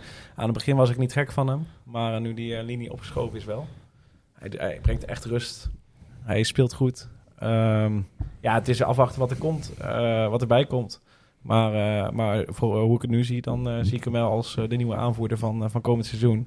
En dan ligt het er natuurlijk ook aan of Bero echt weggaat. Of Mhm. dat hij alsnog blijft. Want ik denk als hij blijft, dan blijft Bero gewoon aanvoerder. Ja, nou, ik zou zeggen oneens. Ik zou als Van Ginkel en Prupper fit zijn, een van die twee aanvoerder maken, denk ik. Ik weet niet waarom, maar ja, ik weet niet. Ik zie Prupper, hoe timide jongen het ook is, misschien ook wel als leiderstype binnen het veld. Ehm, En dus- natuurlijk een grandioze voetballer. Die de ploeg op sleeptouw kan nemen Ja. op het gebied van voetbal. en ce- eh, centraal op het veld staat. Eh, dus ja, die zou misschien mijn voorkeur hebben als die, als die fit is. Eh, ja, nee, ik zou voor hem gaan. Dus Ja. laten we hopen dat hij snel fit wordt. Ehm, ja, hebben jullie, ik weet niet of jullie de lijst überhaupt bij de hand hebben, maar nog één stelling of jullie zeggen, ik heb er zelf nog wel eentje die ik eh, apart had gezet. Ik zou in ieder geval op tot slot nog even iets willen zeggen nog, eh, tegen Vitesse zelf. Want ik was natuurlijk aan het werk tijdens Vitesse Eagles. Een mooie ervaring. Ik moest me rustig houden bij de doelpunten natuurlijk. Omdat ik in functie was van Go Ahead Eagles. Maar eh, bij binnenkomst eh, lag er een kaartje erbij eh, namens Vitesse met de accreditatie. En er stond op veel succes bij deze thuiswedstrijd. met mijn naam erbij, et cetera. Dus namens mij hartstikke bedankt. Ik vond het heel erg attent. Dus eh, dat ja. wilde ik nog eventjes eh, mededelen. ja, hebben mooi ze dat wel, ze eh, leuk gedaan. dat zou doen. Ja. Ik zie steeds vaker berichtjes komen dat er een kaartje vanuit Vitesse wordt gestuurd naar eh, supporters waar eh, iets, iets is voorgevallen of iets dergelijks. Ik vind dat sowieso wel. eh, Ja, het is een klein gebaar. En je laat Ja. toch wel zien dat je zo aan de, aan de supporters denkt van, eh, van een klein iets dat, eh, ik verzin iets, iemand heeft zijn been gebroken en ze zien op Twitter de, dat of social media en je stuurt even een kaartje, je beterschap. Het, precies. eh, Inderdaad. Ja. Ik had het al tegen Koen Jans gezegd toen eh, in de persruimte. Maar nogmaals, eh, mijn dank. ja, ik ja vond mooi. ze eh, zeer attent. Ja. Eh, ik had eh, nog eentje apart gezet van, die sowieso leuk is om te behandelen. Eh, ik had eh, eh, Vitesse moet komende zomer proberen Guram Kasia terug te halen naar, naar de club. Ehm, Het is een mooie stelling. ja, Ehm, ik, eh, Dan hebben we het wel meteen over een leider. ja, als je toch wel. een leider hebt, dan eh, is dat Ja, denk ik wel maar de wil je hem als leider. speler terughalen? Ja, ja, als speler. Daar heb ik er niet bij gezet, maar als speler zet ik hem dan. eh, Kijkend naar zijn leeftijd is natuurlijk niet de meest ideale optie. En of hij gaat spelen, dat vraagt me ook af. Maar ik denk wel dat hij met de kennis van Vitesse die hij heeft... toch wel een belangrijke rol überhaupt wel in de kleedkamer kan spelen. ja. Voor mij mag hij wat dat betreft inderdaad terugkomen. En dan misschien ook op het oog voor later. Dat hij eh, bij de club blijft. En eh, in welke vorm dan ook. Jeugdtrainer of assistenttrainer of wat dan ook. Dat hij, eh, dat hij zijn ding kan doen. En eh, dat we later eh, daar wel wat aan hebben in, eh, op technisch vlak. Ik denk dat hij daar echt, echt geschikt voor is bij onze club. Oké. Ja, ik zou oneens zeggen. Hoe erg ik ook van hem heb genoten bij Vitesse, vind ik het altijd heel erg lastig als je zo'n speler terug gaat halen die denk ik door iedereen geliefd is geweest bij de club. en dat je dan hem terughaalt en dat het wel helemaal misgaat. In die zin dat hij eenmaal door het ijs zakt, fout op fout maakt. Eh, weet ik veel, ook een eh, blessure, ernstige blessure krijgt. Dus ja, ik heb dan altijd liever toch nog de gedachte in mijn hoofd houden van de tijd toen, dan dat je hem terughaalt. Ja. Ehm, al is het heel lastig, omdat je toch ja, nog wel de, ja, de gevoelens bij die spelen hebt van destijds. En vooral kijken naar wat er nu staat. Dan, dan hoop je toch ergens dat hij misschien toch nog een beetje beter is dan wat er nu staat. Nou, ik heb het onderschat, want we- volgens mij zelfs vorig seizoen hebben we nog een keer eh, dat behandeld in een transferperiode van moet hij terugkomen. dacht ik, nee, dit is veel te oud en moet je niet meer doen. Terwijl hij speelt bij Georgië, speelt hij nog allemaal Ja, wedstrijden. Hij is, Sloot van Bratislava. ja, hij is op het nippertje niet doorgegaan eh, in de Conference League volgens ja. mij, net niet. Ja. Eh, dus hij speelt daar volgens mij echt heel veel. Eh, dus ja, dat heeft mij Ja. wel verbaasd, maar nee, ik zou, ik zou het niet meer doen. Ik denk wel dat hij eh, sowieso terugkomt naar Arnhem na zijn carrière. Ik denk, ja, hij gaat sowieso nog wel wat in Arnhem betekent. Volgens mij, ik weet niet zeker, maar heeft hij ook nog wel een huis. Eh, maar in ieder geval, eh, denk ik dat hij ooit nog wel gaat terugkeren. Ja. Ik had ook nog een stelling eh, die ik net heb opgezocht. ja? Theo Jansen moet meer invloed krijgen bij het eerste elftal. Eens of oneens? Ja, ja, ik vond al laatst hadden we het hier ook besproken dat hij al flink aan het communiceren was. Eh, was dat in die uitwedstrijd? Ik weet niet meer tegen, toen hij ook op de bank zat. Bij nek. Ja, bij NEC, ja. ja. Ja, ik vind het lastig, want hij heeft volgens mij al redelijk veel invloed. Ehm, en ik moet dan altijd denken aan, de, ja, toen hij bij ons aanschoof bij de podcast, dat hij zegt dat hij het vooral heel veel met die jonge jongens bezig wil zijn, zeg maar, en dat leuk vindt. Ja. Uh, en daar volgens mij ook wel heel veel mee bezig is. Uh, dus als ja, dat betreft sowieso. Want ik denk dat hij die jongens heel veel bij kan brengen uh, met zijn ervaring. Hoe zie jij dat, Stijn? Ja, ik, ik zou eigenlijk wel willen zien dat hij meer invloed zou hebben binnen de eerste selectie. Los van dat hij zo goed met, met de jeugd kan. Maar ik denk dat die, die, die twee keer dat we wonnen, dat hij op de bank zat, ehm, dat dat toeval was. Dat we, dat we precies toen twee keer wonnen en toen Cocu was en terug was er niet. Uh, maar ik denk wel dat uh, een belangrijke factor is in de, in de mindset van hoe de spelers een wedstrijd ingaan. En wat dat betreft zou ik hem wel als assistent-trainer gewoon erbij in de kleedkamer willen zien. In plaats van, want hij zit normaal geloof ik bovenin ja. voor, de, voor de analyse. ik denk dat het van toegevoegde waarde zou zijn als hij erbij zit. Hij weet ook als geen ander natuurlijk wat de club voor de supporters betekent. En voor hemzelf ook, want hij heeft ook natuurlijk jarenlang bij ons gespeeld. Dus ik denk dat het alleen maar goed kan zijn, ook een belangrijke wedstrijd, dat hij toch nog even die extra scherpte erop kan krijgen. Ja. Bijvoorbeeld ja. bij nek uit. Want uh, als je uiteindelijk de glimlach ziet op het veld uh, dat, na de overwinning, ja, dat doet uh, iedere Vitesse supporter goed, denk ik. Ja. Kijk, Stijn, had jij toevallig nog een stelling waarvan je zegt, die moeten we echt bespreken? Nou, niet die moeten we echt bespreken, maar ik ben wel eigenlijk benieuwd naar één ding. En dat zijn dingen die ik heel leuk vind. Mm -hmm. Wat is voor jullie de leukste uitwedstrijd in de Eredivisie? Poeh, die je al meegemaakt hebt of gewoon om te bezoeken? Om te bezoeken. Poeh, ja, dan zeg ik toch wel... Uh, ja, nek uit denk ik toch wel. Ja. Ik ook. Omdat Kijk. gewoon die spanning Ja. en de, de naartoe leven erbij komt kijken. Uh, dat eigenlijk. Ja. Ja. Het uitvakje daar is ook wel mooi natuurlijk. Een beetje schuin achter de goal. Ja, ja, ik vind dat dat helpt ook altijd wel. Want als je bijvoorbeeld uh, Ajax uit ben ik een paar keer geweest, Feyenoord ook, dan zit je zo ver van. Ja. En dat, ja, daar heb je ook niet het idee dat je uh, met hoe groot een groep je dan ook bent. Ja, het, het kan natuurlijk wel als je daar met duizend uh, bijvoorbeeld naartoe gaat, maar heel veel lawaai kan maken in zo'n stadion. Bij zo'n Excelsior, dat soort uitvakken heb je dat al sneller, zeg Ja. maar, omdat je dicht op het veld zit. Ik vind die knusse uitvakken ook altijd inderdaad wel leuk. Zo'n RKC uit, eh, nek uit natuurlijk de leukste, maar zo'n RKC uit dat je dicht op het veld zit, uh, betrokkenheid voelt bij het spel. Ja. Ja. Dat is natuurlijk uh, het beste. Ja, ik vind Go Ahead dan uh, er wel bij uitsteken. Die hebben nu helaas... Het is een hele mooie tribune geworden, alleen niet voor het uitvak. Vroeger had je daar, keek je daar echt zo, door zo'n brievenbus. En had je geen, uh, ik geloof geen hekken om, uh, om tegenaan te staan. Dat was echt... En dan kon je ook nog broodjes warm halen een paar jaar geleden. Dat was, dat was echt top. En uh, ik hou er ook al van, die charme. Een beetje oud. Nu hebben ze een nieuwe tribune met, met wat minder zicht. Dat vind ik jammer. Maar dat soort, uh, dat soort stadions vind ik wel echt, uh, echt top. Als het goed is, gaat het uitvak ook verplaatst worden. Maar dat weet ik niet zeker. Bij uh, Go Ahead. Ja, volgens mij zag ik uh, een keer op Twitter van een Go Ahead Eagles supporter dat ja, ook voorbij komen. Wat ik dat laatst kantoor hoorde, uh, gaan ze het uitvak verplaatsen. Oké. Okay. Of klap je nu iets? Volgens mij niet. Maar... nee, ja, ik zag het volgens mij al voorbij komen dat iemand een foto plaatst, een Eagles supporter, dat dat ah, voorbij kwam. Maar die oude gaat nooit meer terugkomen en dat is wel jammer. Ja. Nee. Um, even kijken, ik vond deze nog wel leuk hoe jullie daar tegenaan kijken als laatste om af te sluiten. Uh, iemand die stuurde, ik noem Vitesse altijd het zwarte schaap van Nederland. Fans van andere teams en de media zijn altijd intens negatief over de club en we kunnen het nooit goed doen. Hoe kijken jullie hiernaar? Hoe gaan jullie hiermee om? Nou, ja, niet zozeer een stelling, maar meer ja, een vraag. Ik ben wel benieuwd hoe. Ja, je hebt natuurlijk ook misschien in de omgeving vrienden die voor Feyenoord, Ajax vaak zijn. Hoe uh, ga je daarmee om? Als, uh... Zoals ze ook bij uh, Millwall zeggen, no one likes us, we don't care. Hè? Ja. Ja, mij maakt eigenlijk niet uit. Zeg maar, of ik nou in school op Utrecht zit, uh, waar Utrechters zijn, of in Deventer rondloop, of uh, ja, gewoon in mijn vriendengroep in Renkum. Iedereen heeft wel wat tegen Vitesse. Ik weet niet wat het is, maar altijd wel een bepaalde afgunst. Ja. Maar je zegt het maakt niet uit. Maar het heeft wel een behoorlijke invloed op het imago van de club en dus het aantal toeschouwers. In de afgelopen twintig jaar is dat, Dat imago klopt. wel Maar op een gegeven naar beneden gegaan. tegen, tegen, tegen mezelf maakt het niet uit als ze weer zitten te Dat van dat heb ik ah, ook. dit en dat. Inderdaad, op het imago van de club heeft natuurlijk wel invloed. Ja, ik denk dat er uh, bij Vitesse lijkt er altijd gezeik te zijn. En dat is natuurlijk ook wel. Maar ik denk niet dat dat extreem veel meer is dan bij andere provincieclubs. Uh, alleen dat er bij ons mensen, journalisten op, uh, op posities zitten. Die, uh, die wat negatief over Vitesse zijn. En uh, dat er bij andere clubs in uh, verhouding iets minder veel van dat soort journalisten op, ja. op goede plekken zitten. En, en dat heeft wel invloed gehad in de afgelopen twintig jaar op het imago van de club. Ja, dat speelt, speelt misschien ook al mee. Ja. Maar ik, ik, ik sta er ook wel in hoe jij het zegt. Door mij persoonlijk vind ik het alleen maar leuk. En ja, het, versterkt ook wel soms juist het, het- wat je nu met de degradatie hebt. Dat gevoel van eh, nu moet je er zijn. Heb ik vaak ook wel dat als ze zo erg tegen Vitesse zijn. Of ja, ik ben toch voor Vitesse. En ja, het maakt me niet zoveel uit wat je ervan denkt. eh, Gaat daar zo wat geen dag voorbij dat ze die keer even een opmerking of een sneertje maken van... eh vond je lekker, lekker een Telstar uit, weet je wel? Terwijl- Ja, en daarvoor ook toen het wel goed ging, de standaard opmerkingen van Leeg Gelderdoom of Ja. buitenlandse eigenaar, Chelsea 2, dat soort dingen. Ja, Precies. Maar Meest- wat dat betreft heb ik vaak meer respect voor eh, supporters van Telstar dan eh, voor de meeste supporters van grote clubs.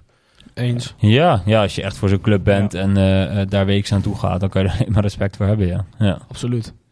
Hey, eh, ja, we hebben heel lang opgenomen. Ik weet niet of de recorduitzending is qua lengte. Maar goed, 1 uur en 30 minuten tikken we bijna aan. Maar het is- zijn naar mijn idee voorbij gevlogen. Dus eh, ja, hoe vond jij het, eh, Stijn, voor de eerste keer in, in de podcast? Ja, leuk. Ik, ik hoor het natuurlijk altijd een beetje aan. En dan denk ik, als ik jullie over een onderwerp hoor praten, dan wil ik eigenlijk al inhaken. Ja. Maar ja, als je dit alleen thuis op de bank luistert of in de auto, dan, dan kan dat natuurlijk niet. Ik vond het erg leuk. Ik hoop dat, dat de luisteraars het ook leuk vonden. En ja, bedankt. Ja, jij ook bedankt. En eh, eh, ja, hopelijk eh, tot vaker. Schuif je lekker aan met de podcast. Wellicht.